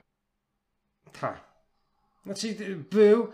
y, tak, tylko że oni jednak postawili, że, że puszczali no, z być może słusznych pobudek te y, anime, y, czy to częściowo z lektorem, czy to z napisami, bo to bywa było różnie Tak, zależności od głównie z napisami, ale jakieś się zdarzyły lektory. Tak. y, I, I według mnie to nie była do końca słuszna droga, bo y, mimo tego, że to w pewnej swojej niszy miało oglądalność, to jednak nie potrafiło wyjść poza tą Tak, niszę. tak. To tak samo wiesz, to tak samo, bo Hy- Hyper był przecież, bo to było połączenie gry, gier oraz Tak. anime. I jednocześnie gry to, to, to jest w ogóle inny ciekawy rzecz, że jednocześnie są właśnie ci tacy hardkorowi gracze, którzy jak widzą dubbing, to się krzywią, a jednocześnie przez to, że gry stały się przez ostatnie lata zdecydowanie bardziej mainstreamowe, Mhm. To jednak tych tytułów z dubbingiem, mimo tego, że niektórzy dystrybutorzy e, różnie to bywa, ale jednak tych gier z dubbingą, nawet tych wysokobudżetowych, jest tak, dość sporo. właśnie Sony było tutaj y, takim dużym Dokładnie, no właśnie o to chodzi, ponieważ wcześniej to g- gry z dubbingiem, no to oczywiście były Baldur's Gate tak, i Gothic i tak dalej, na- ale to był I przyszło Sony Ta- i nagle zaczęło na konsolę. praktycznie To, bu, to, bu, to było to duże, że to na konsolę, bo wcześniej było tylko pecetowe i teraz jest na konsolę i teraz jak jest dubbing, to on rzadko kiedy y, trafia tylko na pecety, prawda? Chociaż ostatnio to trochę trudno nawet samymi napisami, ponieważ Capcom e, wyszedł z polskich lokalizacji. em, Resident Evil 8 i 4 Remake e, nie zgodziły się na lokalizację, no ale za to teraz mamy odwrotność, że Square Enix zgodziło się na polską wersję Final Fantasy XVI, te- a też odmawiali przez wiele lat. E, Tak, ale wiadomo o tym, że ale jednak tych gier z dubbingiem, też jak mieliśmy ostatnio e, sytuację z drugą częścią God of Tak. War, e, gdzie był problem taki, że na niektórych tam e, płytach nie, nie, było polskiego w ogóle dubbingu, polskiego to, dubbingu, dopiero w patchu doszedł. tak, w ogóle było śmieszne, I- bo oni zrobili taką prostu- dużą premierę z obsadą polskiego dubbingu. Tak, ale, ale naprawdę było masę reakcji w internecie. Dlaczego nie ma dubbingu? Czemu nie ma dubbingu? Oczywiście do tych reakcji pojawiło się oczywiście masę tych takich hardkorowych graczy, Tak. którzy zaczęło narzekać. Co wy narzekacie na dubbing? Kiedyś to się było Tak, bez dubbingu uczcie się angielskiego. grało. Dokładnie, ale jednak pokazało, że dystrybutor przyzwyczaił, yy, przyzwyczaił yy, klientów do dubbingu. Yy, to też spowodowało jednak wzrost popularności gier, yy, bo jednak, jednak tak jakby bariera, yy, yy, bariera językowa odpadła, a jednak wiadomo Tak. o tym, że nawet jak są napisy, to jednak granie Tak, jest, jednocześnie... jest yy, powód, i- dlaczego Wii było e, fenomenem e, w wielu krajach, a w Polsce było fenomenem bardzo krótko. Prawda? Też, tak, tak, tak. To, to też jest oczywiście skomplikowana No tak. sprawa e, pod tym względem, ale jednak okazało się, że, że to dubbingowanie gier, a dubbing gier to jest jednak kosztowo jeszcze większa sprawa niż dubbing yy, filmów czy Mhm. seriali. Jednak się wszystko zaczęło opłacać, wszystko się zaczęło opłacać, więc oczywiście, tak jak mówimy, jest to skomplikowana sytuacja, yy, ale jednak, żeby anime wyszło z jakiegoś tego, yy, z tej niszy, to musi być dubbing. Tylko, że po pierwsze, tak jak powiedziałeś, to muszą być popularne tytuły. Yy, I ja nie wiem, znaczy, bo to, to jest właśnie problem. Przyjmijmy, że wchodzi ten Crunchyroll do Polski, co nie? I, i dubbingują te najpopularniejsze tytuły, czyli dubbingują tam jakiegoś Chainsaw Oczywiście mówimy o tej obecnej Ta, tak samo jak w, ty, jak w tych. Hindi, że oni zdubbingują właśnie Spy Family, Fire Force'a, I Tak. no. No, tylko problem jest taki, czy, że dla przeciętnego klienta po prostu nie będzie dokładał sobie kolejnej subskrypcji, żeby obejrzeć jakieś anime e, z dubbingiem, tylko szybciej obejrzy te anime, które są dostępne na przykład na Tak, Netflixie. właśnie też o tym pomyślałem, że te, że anime, które są na Netflix robią się popularne dlatego, że one są na Netflix i ludzie już mają te platformy dla czegoś innego. Raczej nikt nie będzie kupował platformy, znaczy raczej nikt nie kupuje Ne- Netflixa tylko dla samych anime. Znaczy no, to może być, to może być duży jakiś tam bonus, prawda, ale jednak generalnie Tak, dokładnie, No. dokładnie, dokładnie. Więc, więc ogólnie to jest sprawa problematyczna. Dużo zostało zawalone przez ostatnie lata. Nadal mogło być lepiej. No, ja mam nadzieję, mam nadzieję. Będę na Twitterze pisał o, o dubbingach anime, póki jakiekolwiek będą i będę narzekał na lektory anime, póki jakiekolwiek Tak będą. Bo co innego można robić? Co innego można robić? Można też oczywiście wytykać błędy e, w tym, co jest, e, żeby było lepiej. No, bo właśnie my na to nic nie poradzimy. Co najwyżej możemy mówić i postulować, żeby, e, żeby było. I być może jakby Crunchyroll zaczął lektorzyć anime, to zrobimy jakąś petycję, żeby nie lektorzyli. tak. I potem okaże się, że petycja będzie ta, ta, takim sukcesem, że nagle zbierze się jakaś grupa fanów Derombola z, yy, z tego, z RTL 7 i będzie petycja o to, żeby był lektor, ale na francuskim Tak. dubbingu. O. Czy kie- kiedykolwiek jakakolwiek petycja coś zrobiła? Nie wiem, ale tak jak powiedziałem, ponoć został usunięty ten pierwszy arabski dubbing Spy Six Mhm. Family. Więc może Crunchyroll, na- na Crunchyrolla działają petycje. No, to- no to trzeba by im spamować raczej social media.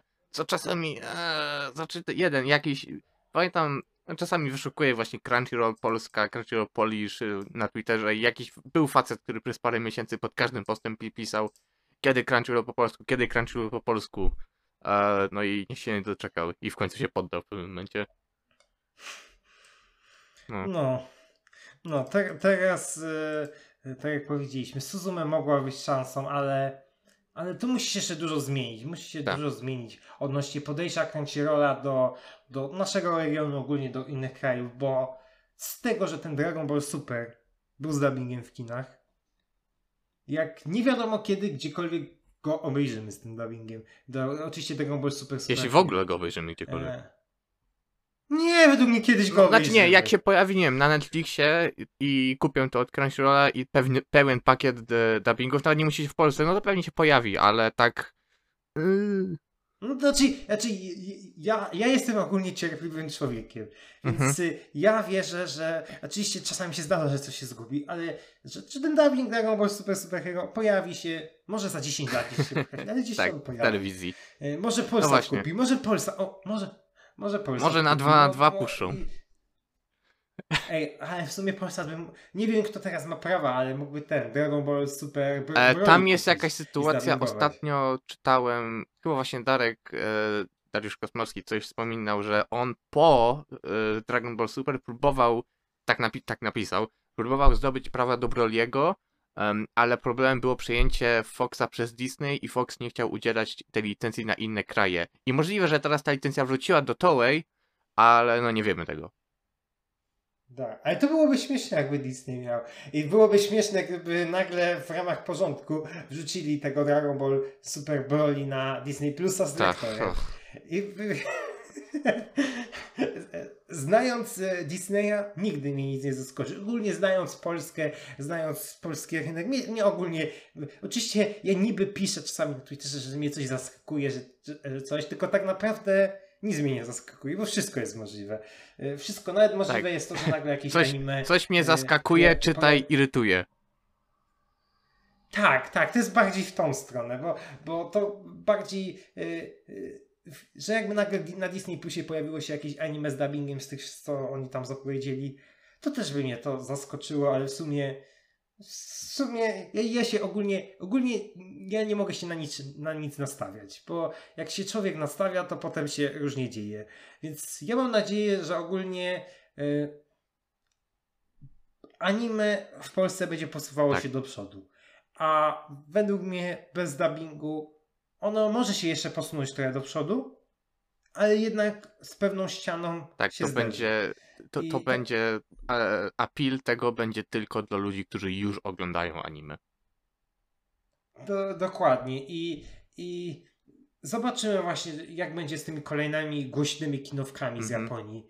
Jak będzie z, z nowym Miyazakim, jak będzie z, z, z tymi jakimiś kinówkami Tak, opartymi na Spy Family, co, markach co z tym będzie? Czy to Sony kupi, czy POM? Zobaczymy. D- Dokładnie. Czyli, czyli tak jakby, no tak, Sony, bo, bo to tak jakby i tak wszystko przechodzi jeszcze z No tak. Crunchyrolla. Ostat, ostatecznie. No. To jakby ładnie nam podsumowałeś. tak jakby.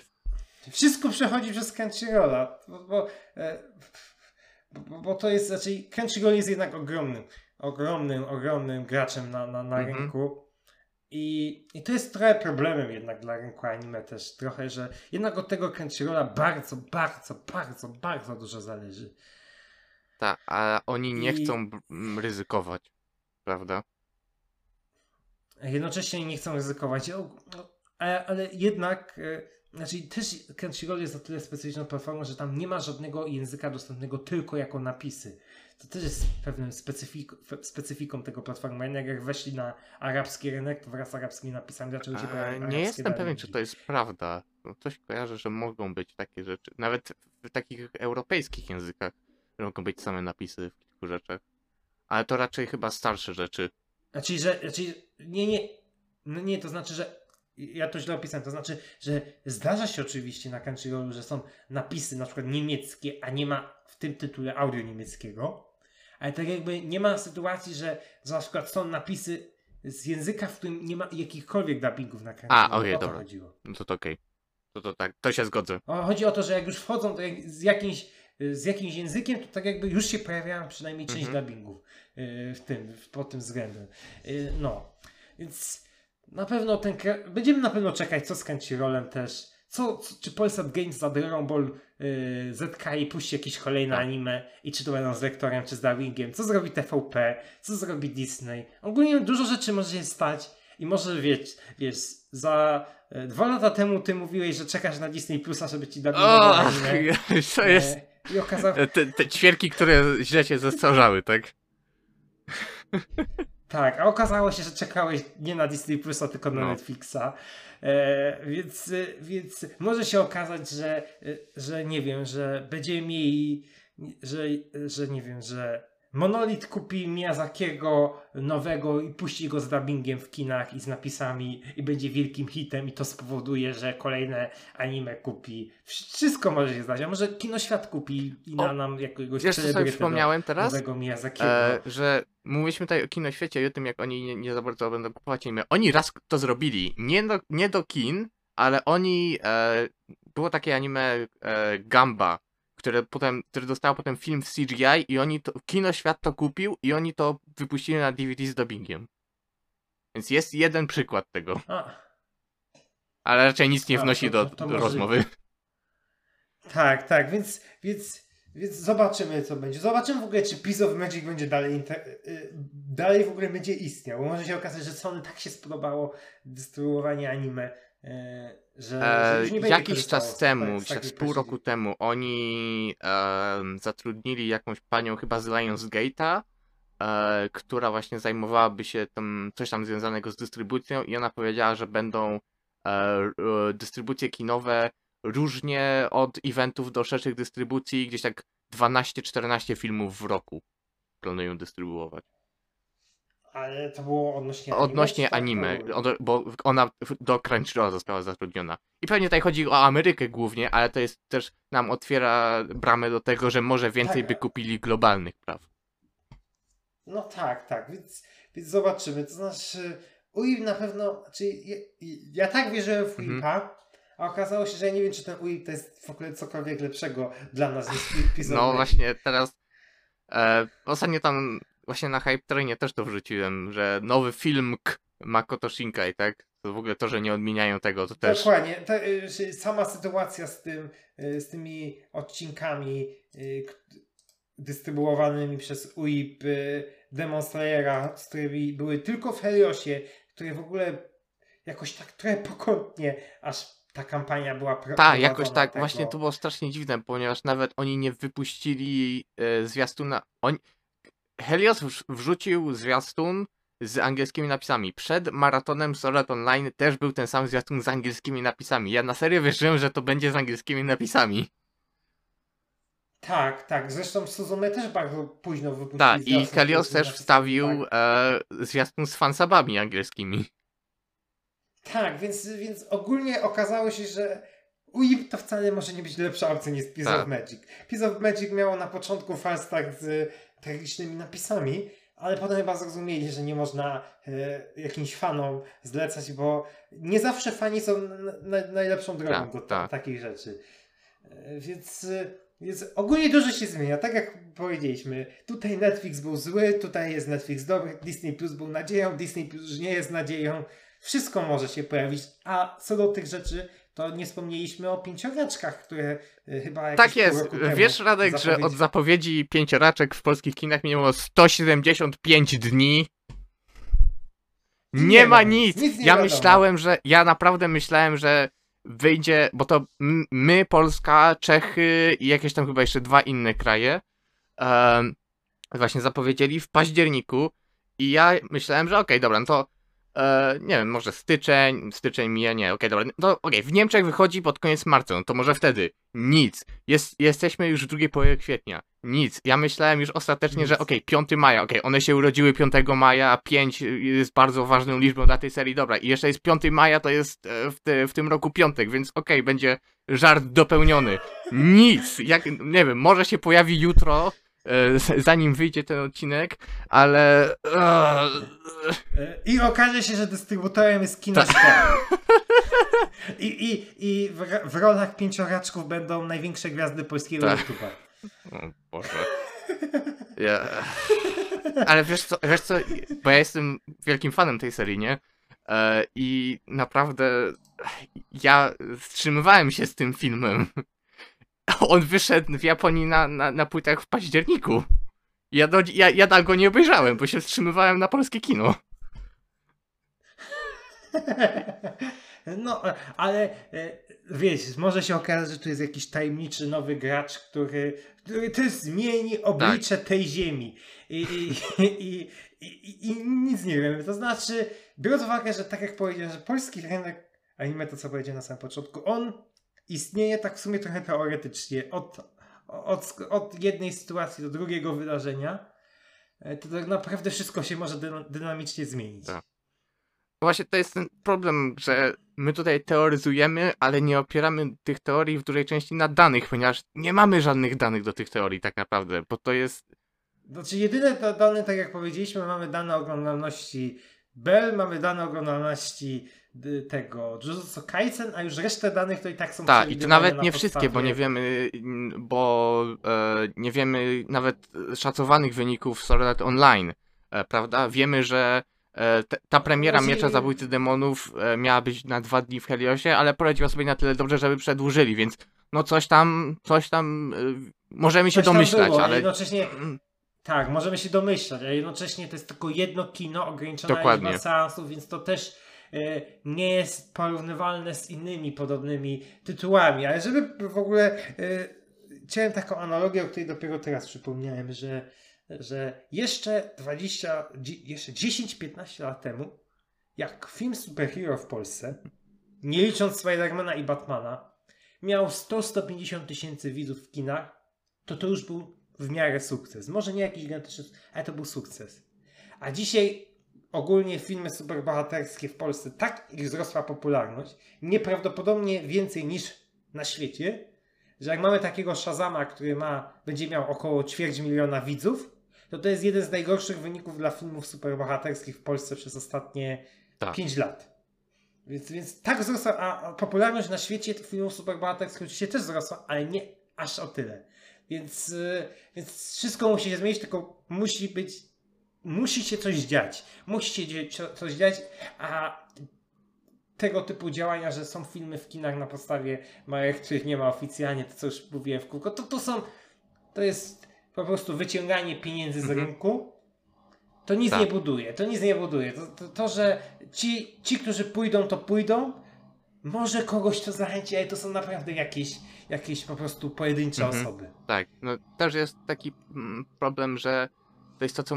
e, To, o czym też mówiliśmy, że te anime są dla nikogo tak naprawdę. Ponieważ film superhero no jest dla dzieci, jest dla nastolatków, no i dorosły też to obejrzy, bo to jest jakiś blockbuster, nie? E, a, Właśnie o to chodzi, że, że, że, fil, że anime niby są do podobnej kategorii Tak. wiekowej, ale jednocześnie są w specyficznym japońskim sosie, jakbym Mhm. to nazwał. Że jednak, tak jakby jak masz coś plus 13 na rynek e, amerykański, to ty wiesz, jaki to jest standard. Ty- Ty wiesz, co, czego, co, czego możesz się spodziewać, a Tak. czego nie.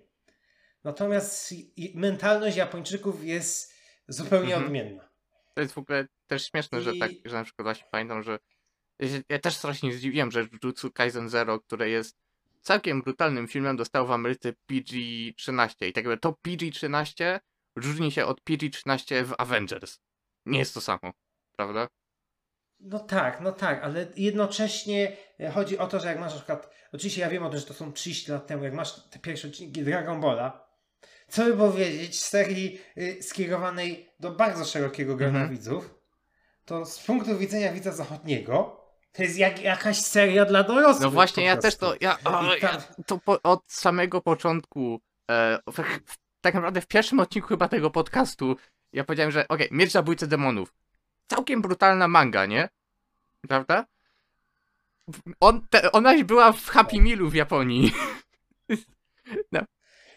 No bo, bo to jest po prostu ta inna, ta inna mentalność Japończyków, ta inna mentalność Tak. e, ogólnie w Europie Zachodniej i w Ameryce, która właśnie powoduje, że trudno te anime przełożyć na polskie. Na przykład gdyby, y, gdyby na przykład ktoś, przyjmijmy oczywiście, że tak jakby telewizja ma większe zasięgi niż obecnie, tylko ta telewizja dziecięca ma, ma, ma, ma i nadal jakieś tam w miarę zasięgi, aż tak nie spada dużo.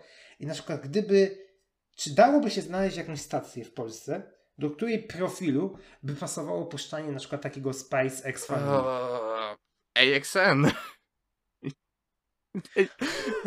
Tylko, że, e, że AXN, który jakiś czas temu puścił kilka anime, puścił kilka anime, zwinął interes po miesiącu z tymi anime. Oczywiście one leciały z lektorem. Mhm. To jest stacja, która ma oglądalność na granicy błędu statystycznego, bo to jest AXN Speed Tak. bodajże. E, Więc to jest oglądalność na granicy błędu i to nie puścisz na, na, nie puścisz na Cartoon Network, ponieważ Cartoon Network u nas nie ma żadnej y, tunami czy Ta, nie wspominając o tym, że oni u nas- cenzurują nowe, zwariowane melodie, to co dopiero coś takiego jak Spy Family, nie? Do, dokładnie, tak jakby u nas nie ma miejsca, żeby to było emitowane. U nas to by musiało, jakby się pojawiło na Crunchyrollu, to by y, po polsku przyjmijmy, to by nie było aż takich zasięgów, nawet mimo kampanii, Tak. coś zrobili, nie byłoby takich zasięgów. A tak to by musiało, no bo też o to chodzi, bo nie wiem, czy to niektórzy wiedzą, że na Netflixie, ogólnie Netflix, tak samo jak Disney, plus tak jak inni, Netflix nie kupuje anime na rynek Tak. polski. Netflix kupuje anime na cały świat, na dużo rynków, na kilkadziesiąt rynków, nie kupuje ry- rynków na anime na rynek polski. Na przykład nawet jeżeli oni widzą, że Dragon Ball jest super popularny w Mhm. Polsce, przyjmijmy, oczywiście to, to może dla niektórych być kwestia sporna, ale przyjmijmy, że jest super popularny w Polsce, to oni nie kupią tego Dragon Ball Super. Mhm.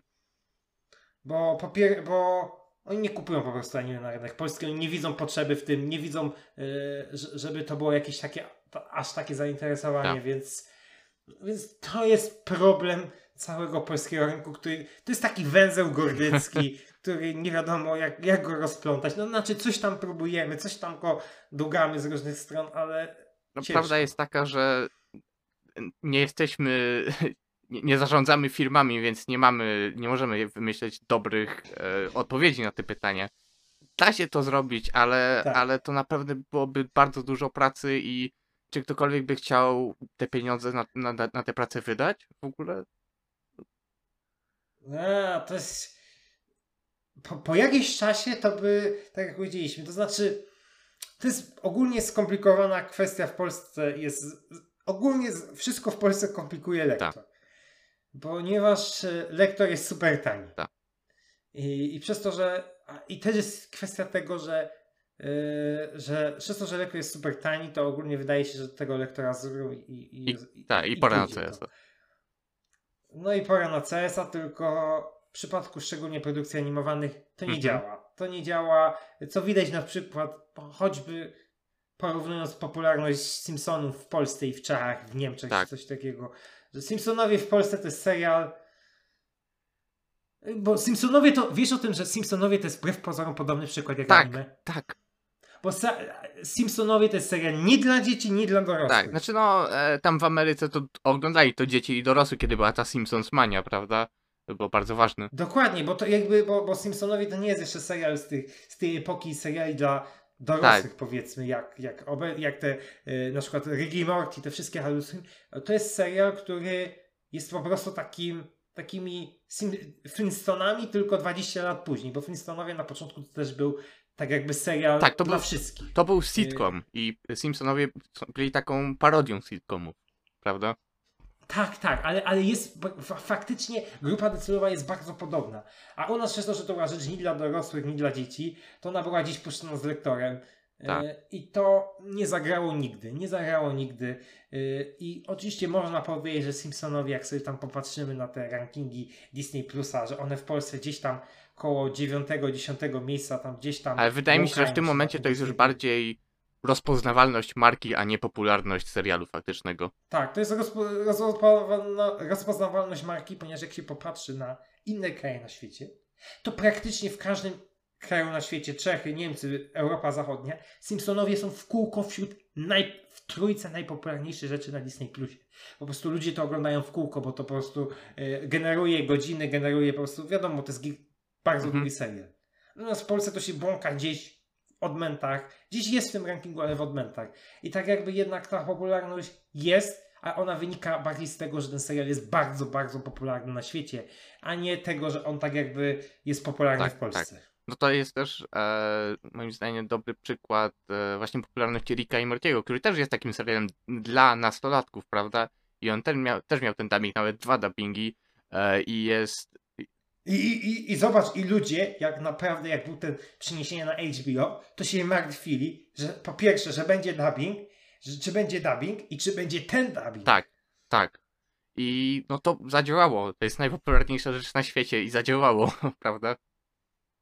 Dokładnie. I tak jakby, jak popatrzysz na popularność Ricka i Mortiego w Polsce i w Europie, to ona nie odstaje. Ona jest proporcjonalna. Mhm. Natomiast w przypadku takich Simpsonów, to, to się nie zgadza. To się nie zgadza. Wiesz, Sim, y, y, na przykład jakbyś chciał w Polsce wydać komiks ze Simpsonami, to chyba nie miałoby to jakiegokolwiek sensu. A w Czechach wychodzi komiks z Simpsonami do kiosków i to jest chyba najpopularniejszy, nadal wychodzi, to jest chyba najpopularniejsza Tak, to, to jest ich Kaczor. Donald.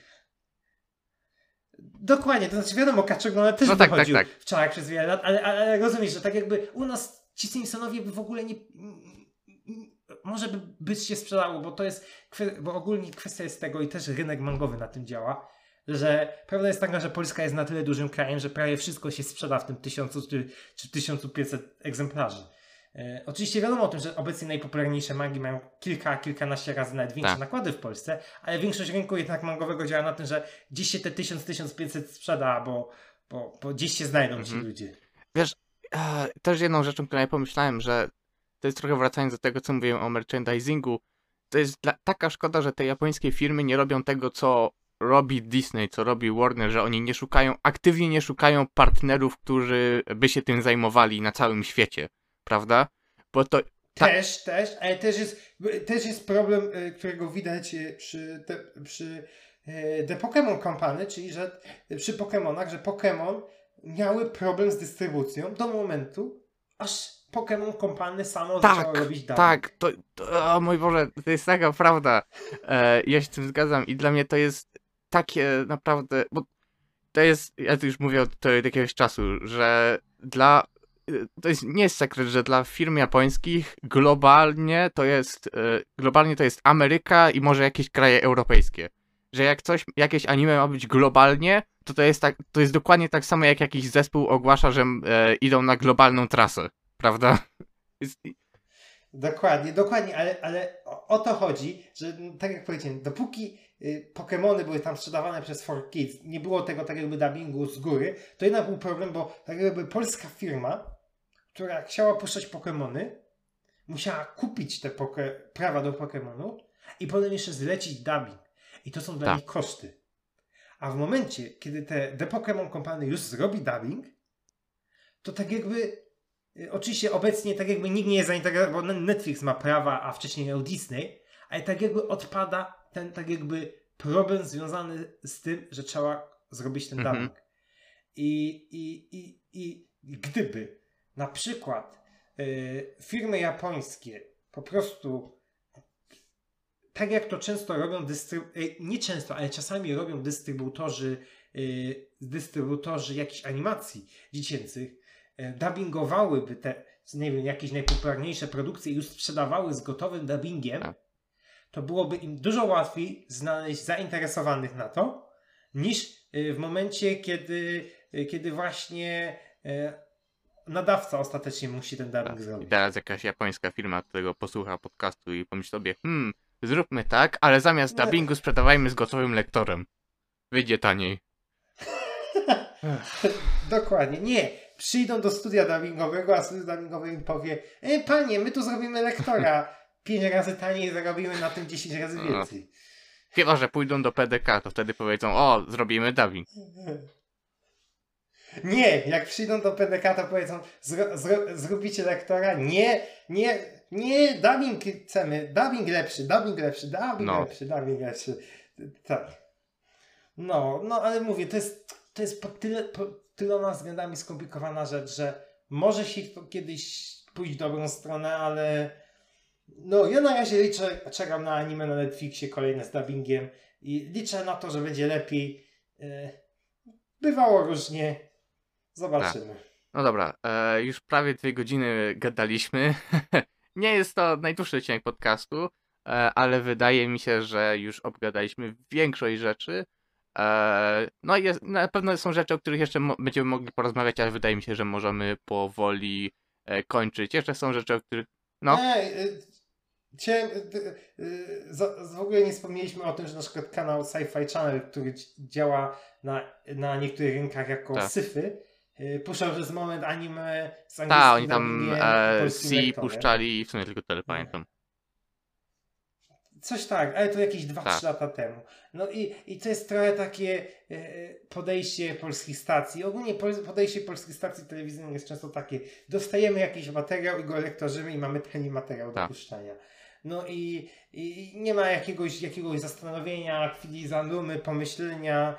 E, I czasami, i na przykład często na przykład tak działało HBO kiedyś. HBO kiedyś, 10 lat temu, to potrafiło nawet Scoobiego Dua animowanego puścić lektorem jeżeli nie dostali dubbingu. HBO, które należało do Warnera, który jednocześnie dubbingował masę Scooby-Doo, Tak. więc, więc widać e, ogólnie często po prostu nawet brakuje takiego podstawowego rozsądku w polskich stacjach telewizyjnych przy różnych e, rzeczach, że po prostu nie dodadzą dwóch do dwóch i, i, i wszystko idzie automatycznie z jednym tym samym No, jak lektorem. mówimy o lektorach, to wypada też wspomnieć o anime Eden.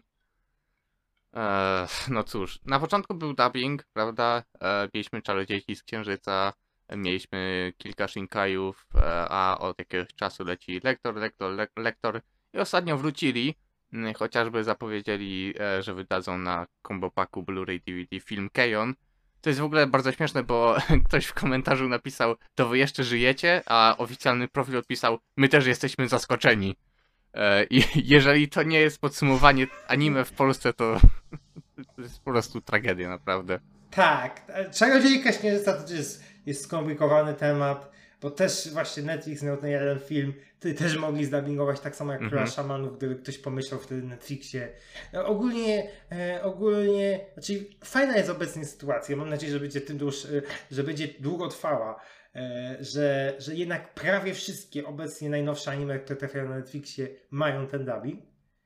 Ale według mnie trochę zabrakło pomyślunku gdzieś pomiędzy tym 2016 a 2021 rokiem, bo tam było kilka takich tytułów, Król Szamanów, ten film z Czarodziejką Tak. Księżyca. E, Pewnie jeszcze coś by się Ta dało jeszcze, tak znaleźć e, jakby pomiędzy... Beastars jest wielkim hitem i nie ma dubbingu. Prawda? e, Coś by się dało znaleźć, że, że jednak to były rzeczy, które gdyby miały ten dani, to może e, to byłaby szansa na dużo Wiesz, lepsze przyjęcie. wiesz co na ci powiem? Wiesz co ci gdzieś- powiem? E, ja naprawdę przez... ja tak bardzo e, sobie tak wymówiłem sobie, że Agarecko ma dubbing, że pewnego razu odpaliłem to, chciałem obejrzeć i się dziwiłem, dlaczego nie ma dubbingu. Po prostu, bo tak mi się wydawało to oczywiste, że myślałem, że ma. Prawda? Hmm, Więc no, hmm. no to jest przykładowa sytuacja, w której dubbing by się przydał. Prawda? A, albo na przykład y, przecież te anime o konkursie chopinowskim y, of no, Piano. Y, y, kt- to też jest rzecz, która w Polsce przemknęła totalnie, totalnie, totalnie. A przecież to jest, to jest tytuł, który przy dubbingu i minimalnej promocji Netflixa mógłby się stać hitem w Mhm. Polsce. Bo, bo wiadomo o tym, że co by powiedzieć, to anime o konkursie chopinowskim. Tu w centrum jest konkurs chopinowski, Chopin. I ogólnie że rzecz, która jest w Polsce, to jest idealny, y, idealna rzecz dla, na hit dla mainstreamowej widowni. Bo wiadomo o tym, że Polacy lubią, jak o Polsce się mówi za granicą. To prawda. E, e, ale, e, ale po prostu przez Netflixową politykę, która po prostu zapomniała wszystkiego o tym anime, trzeba powiedzieć, że ogólnie to nie tylko w Polsce, bo to ogólnie na całym świecie widać o tym, że, że chociaż tych tytułów Netflix nie kupuje anime za dużo, też ogólnie Netflix ma różne problemy, cięcia czasami, tam różne rzeczy się czasami dzieją, to jednak widać, że, że coś poszło do przodu z tym, z dystrybucją anime na Netflixie, jednak to nie jest aż tak y, maszynowy sposób y, robione. Chociaż też narzekaliśmy chyba na to, że kilka anime wyszło obok siebie, a potem było jakieś Tak, 3 to miesiące anime, czy wyszło dwa miesiące e, druga anime. część Bastarda, Dom na falach i Cyberpunk wyszły chyba właśnie tak po sobie, dzień po dniu. Tak, tak, więc, więc są oczywiście rzeczy do naprawy, ale no Netflix to też jest ogólnie, Netflix to też jest skomplikowana platforma pod tym względem, że oni nie wiedzą czym są. Właśnie to jest taki. czas. O, rzeczą, która ciągle ludzie n- narzekają, to jest Netflix Jail, czyli że Netflix kupuje. Teraz już mniej to robią, ale Netflix kupuje e, jakąś licencję i oni tego nie simulcastują. Od jakiegoś czasu robią te opóźnione simulcasty o dwa tygodnie, prawda? E, a jeśli chodzi o takie faktyczne simulcasty, no to mieliśmy Violet Evergarden, które było simulcastowane tylko w Europie i to dlatego, że Kyoto Animation pracuje w taki sposób, że oni kończą te anime, że jak się a ich, a ich anime zaczyna, to jest już prawie całe skończone, tylko tam może, nie wiem, z dwa odcinki zostały do skończenia, jak ono zaczyna emisję, więc Mhm. dlatego wyszło. No i mieliśmy też e, sagę finlandzką, która po prostu, no, oni to dostawali, tak? To nie jest Netflix Original, po prostu dos- dostawali to gotowe już. Tak, tak, bo to, bo, bo to jest z, z Crunchyrollem No. tam. To tam skomplikowana, bo tam jeszcze Amazon był przez No oni w właśnie, tak, pierwszym pierwszy sezonie kupili, to też jest śmieszne, tak, że to ma dwa angielskie dubbingi, bo Sentai kupił, więc... Ale Sentai też jest w ogóle też, że oni kupują e, te licencje na Tak. Blu-ray a, i im wychodzi e, taniej zrobić nowy dubbing niż kupić od Netflixa. A to też czasami, bo jednak e, czy to Netflix, czy to Disney się cenią Tak. często, jak się chce o nich e, dubbing kupić. Na przykład dlatego rzecz, która w sumie e, możemy o tym wspomnieć, bo jest trochę, trochę animcem, anime jest, e, czyli Miraculum na Netflixie przez lata było dostępne e, tylko... Tak, i teraz chyba, teraz chyba będzie usuwane dopiero teraz, nie? Czy, no, Tak, tak. I no, oczywiście na Disney Plusie jest dostępne e, z dubbingiem. Ej, w sumie Miraculum ma więcej szans, sensu jako anime niż Sovidom na, na Disney Tak. Plusie. Bo Sovidom jest oznaczony jako anime, No. więc... A, a, bo Miraculum chyba na początku w ogóle tak, anime bo mi zrobili animację testową przez Toei e, zrobioną. No. I, i, I ciekawe, czy jakby takie Miraculum pojawiło się w wersji anime z lektorem na jakimś Polsat Games, to czy w ogóle popularność zyskało? Czy Tak, w tak. Polsce i To było gdziekolwiek? ciekawe. To jest lepsza, rzeczy, lepsza rzeczywistość, w którym Miraculum jest e, anime, i, ale dystrybucja, że Disney i tak dalej kupił, jest to samo, tylko że różnica jest taka, że nie ma tej okropnej animacji, co wygląda jak reklamy gier na komórki. Tak, ale jednocześnie nie jest aż tak popularny. No, no ale zobacz, Miraculum do tego się rozrosło, że, że już ci główni aktorzy z polskiej obsady dubbingowej to już na Perkonie byli też na innych, y, na innych festiwalach, więc, Tak. więc O, Więc właśnie, jak ten, jak ogólnie- wyszedł zwiastun filmu, który sybuje Kinoświat i wrócili do Becka i Bogumił i reszta obsady wymieniona i zobaczysz na komentarze, dlaczego inne są głosy, prawda? No i, i zobacz, i wyobraźmy sobie, że jest jakieś alternatywne uniwersum, gdzie e, wszystkie te najgłośniejsze anime, jakieś One Piece, jakieś e, e, właśnie Jujutsu Kaisen, jakieś Demon Slayer mają polski Mhm. dubbing i potem przychodzi Piece of Magic i robi to samo. Dystrybuuje, ale dystrybuuje z dubbingiem. I są pod tym negatywne komentarze, dlaczego są inne głosy Tak. w tym dubbingu. I, i to byłoby piękne No, alternatywne Trochę. Znaczy, nie do trochę końca, mieliśmy ale- w niego wgląd z dziesiątym sezonem Pokémonów. Prawda? Tak, tak, tak, tak. Mieliśmy dziesiąty sezon Pokémonu, który pokazał, że, że w tym wypadku, tak tylko, że Pokémony, tak jak mówiłem, to jest No tak, no to jest przykład, że E, Że- franczyza potwór, e, prawda? tak, y, tak. no Zresztą też mamy y, inną, tak jakby odpowiednią, czy taki podobną francyzy, francyzę, czyli Bakugany, y, które są emitowane od lat, lat na Cartoon Network, też są na Netflixie. I to też jest tak jakby anime, więc, więc od, problem jest trochę tak, jak, jak powiedziałeś, że, że ale czy są jeszcze jakieś takie familijne, dziecięce anime, które by mogły y, trafić na polski Eee, rynek? Ja, jednak- no Doraemon, prawda? No to Eee, no tak, no Shinchana to może niekoniecznie. Nie, Shinchan No to jest... Shinchan, czyli bo Shinchan miał tą bardzo cenzurowaną wersję, która na Jetixie Tak. poleciała. I potem mieliśmy na Eee, Foxie z lektorem więc- o drugiej w nocy. To swoją drogą to było Tak, piękne. tak. e, Z lektorem nie piękne, ale piękne, że można było obejrzeć Wszyscy kochają Raymonda i potem Shinchana. I czasami to robiłem. No, więc, więc bo, bo tak jak powiedziałem, jest problem. Problem, wiesz, może, wiesz, gdyby istniał nadal, nadal Zigzag i istniałby Tak. Hyper, to może byśmy powiedzieli, że miejsce na anime z dubbingiem jest właśnie na Zigzapie i na Hyperze. Jednak Zigzap był takim kanałem, który chciał targetować starszą Tak, mieli młodzież. Batmana, To był prawda? taki ostatni. Tak, oni to był taki ostatni kanał, który y, chciał iść właśnie w tą starszą młodzież, ale jak to się skończyło? Skończyło się tym, że branżo- przebranżowili na kanał dla, dla młodszych dzieci, czyli na e, Tak. Teletuna. No i tak się skończyła ostatnia próba dotarcia do młodzieży polskich stacji Mhm, telewizyjnych. No, No cóż, taka sytuacja. no, to co, to co? Y, To co, ja będę zapraszał, tak jak cały czas, na, na wszelkie, wszelkie moje media. Liczymy na to, że jakieś kolejne anime się pojawią w najbliższym czasie Tak, z tak. dubbingiem. Pewnie Netflix nam Mhm. dostarczy, oby Polsat Games, może inni. Mhm, mhm. E, więc tak. E, Radek, jeszcze raz powtórz, gdzie można cię znaleźć, e, co robisz i tak dalej. Tak więc, tak jak mówiłem, cały czas zapraszam na Hype Train, pociąg do popkultury na, na YouTubie i na innych mediach społecznościowych, oczywiście na Twitterze, Radio Koch, także Centrum Komiksów Disneya, jeżeli ktoś chce poczytać o komiksach e, disneyowskich, e, no, więc, więc tam je można znaleźć, no i może gdzieś tu i ówdzie się poja- pojawię, może muszę w końcu na jakieś animcowe grupy trafić, może na, że, żeby, żeby sobie poczytać jakieś, jakieś, jakieś ciekawe Tak, ja nie komentarze. wierzę, że nie wspomniałeś o dób ciekawostkach, który prowadzisz.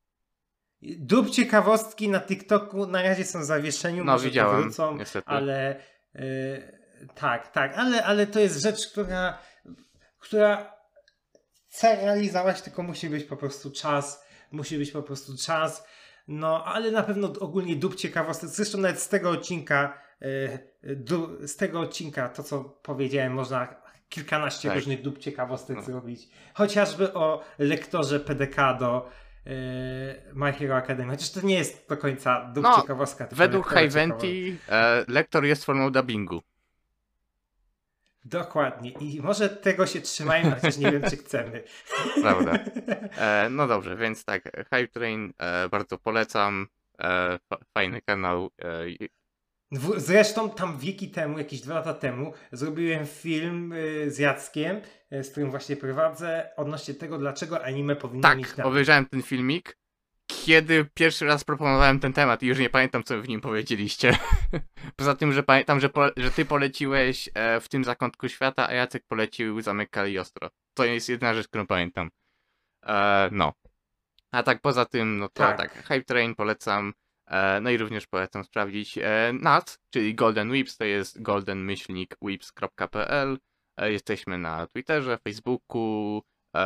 Facebook tam trochę martwy jest, bo nie umiemy w tego, ale tam, no, Kamil wrzuca, jak, jest, jak, jak są nowe odcinki, to wrzuca do nich linki. Instagram, którego staram się rozruszać, ale to jest też taka sinusoida, że tak e, e, robię tego Instagrama, a potem zapominam, że on w ogóle istnieje przez jakiś czas i potem tak w, i tak w kółko. E, u mnie to też tak tutaj wygląda z Instagramem e, Kaczkofan, że, e, że, że, że coś tam próbuje, ale, ale, ale jednak przy różnych innych rzeczach to potem się Tak, zapomina. i mamy serwer na Discordzie, e, na który polecam wejść, ponieważ czasami e, ludzie się nas pytają, bo też na, na, na, tam na Twitterze właśnie postujemy jakieś newsy i czasami się pytają, dlaczego nie napisaliście o tym. Jeżeli o czymś nie napisaliśmy, to jest bardzo możliwe, że ja po prostu wrzuciłem do tego link na, na naszego Discorda e, i nie czułem potrzeby zrobienia o tym osobnego newsa. E, więc tak, więc polecam nasz serwer na, na Discordzie. E, no cóż, Radek, e, dzięki, że przyszedłeś. E, może jeszcze wrócimy do tego tematu, zobaczymy. Nawet jeżeli cała sytuacja imploduje i nigdy nie będzie już żadnych dystrybucji i dubbingu, to będziemy mogli po, pogadać rok później, dlaczego tak się stało. E, więc e, tak. dokładnie, dokładnie. Mam nadzieję, mam nadzieję, że nie powtarzałem w kółko tych samych trzech rzeczy, że e, co to ja w kółko powtarzałem, że, e, że, że jest w Polsce popularny, że, że coś Tak. tam e, Inazuma, czy, e, czy coś w kółko to samo, wiadomo. Ja tu już jestem st- stary człowiek i w kółko powtarzam Tak to jest. samo. Nie, nie, spoko. Jest to jeden z lepszych odcinków podcastu, już, już mogę ci powiedzieć. Świetnie mi się z tobą gadało. Bardzo chętnie pogadam z tobą Yeah. Znowu. E, Zobaczymy, kiedy, kiedy to e, wyjdzie. E, Właśnie taka sytuacja, no bo cóż, no musimy zacząć gadać już teraz, więc może za rok e, te- ten się- się spikniemy w końcu. Tak, może wiesz, może jakiś ludzie z Disney Plusa nas posłuchają i stwierdzą, Jezu, musimy dubbingować to, a nie Tak musimy. jest. No i tak się to... Szybko, zlecamy do Dobra. 400 odcinków Blicza Dubbing. Dokładnie! Jadymy, Tak. jadymy. E, więc tak, jeszcze raz dziękuję za przybycie, e, Radek. E, dziękujemy za wysłuchanie i do usłyszenia następnym razem w kolejnym odcinku podcastu. Do zobaczenia. Pa! Cześć.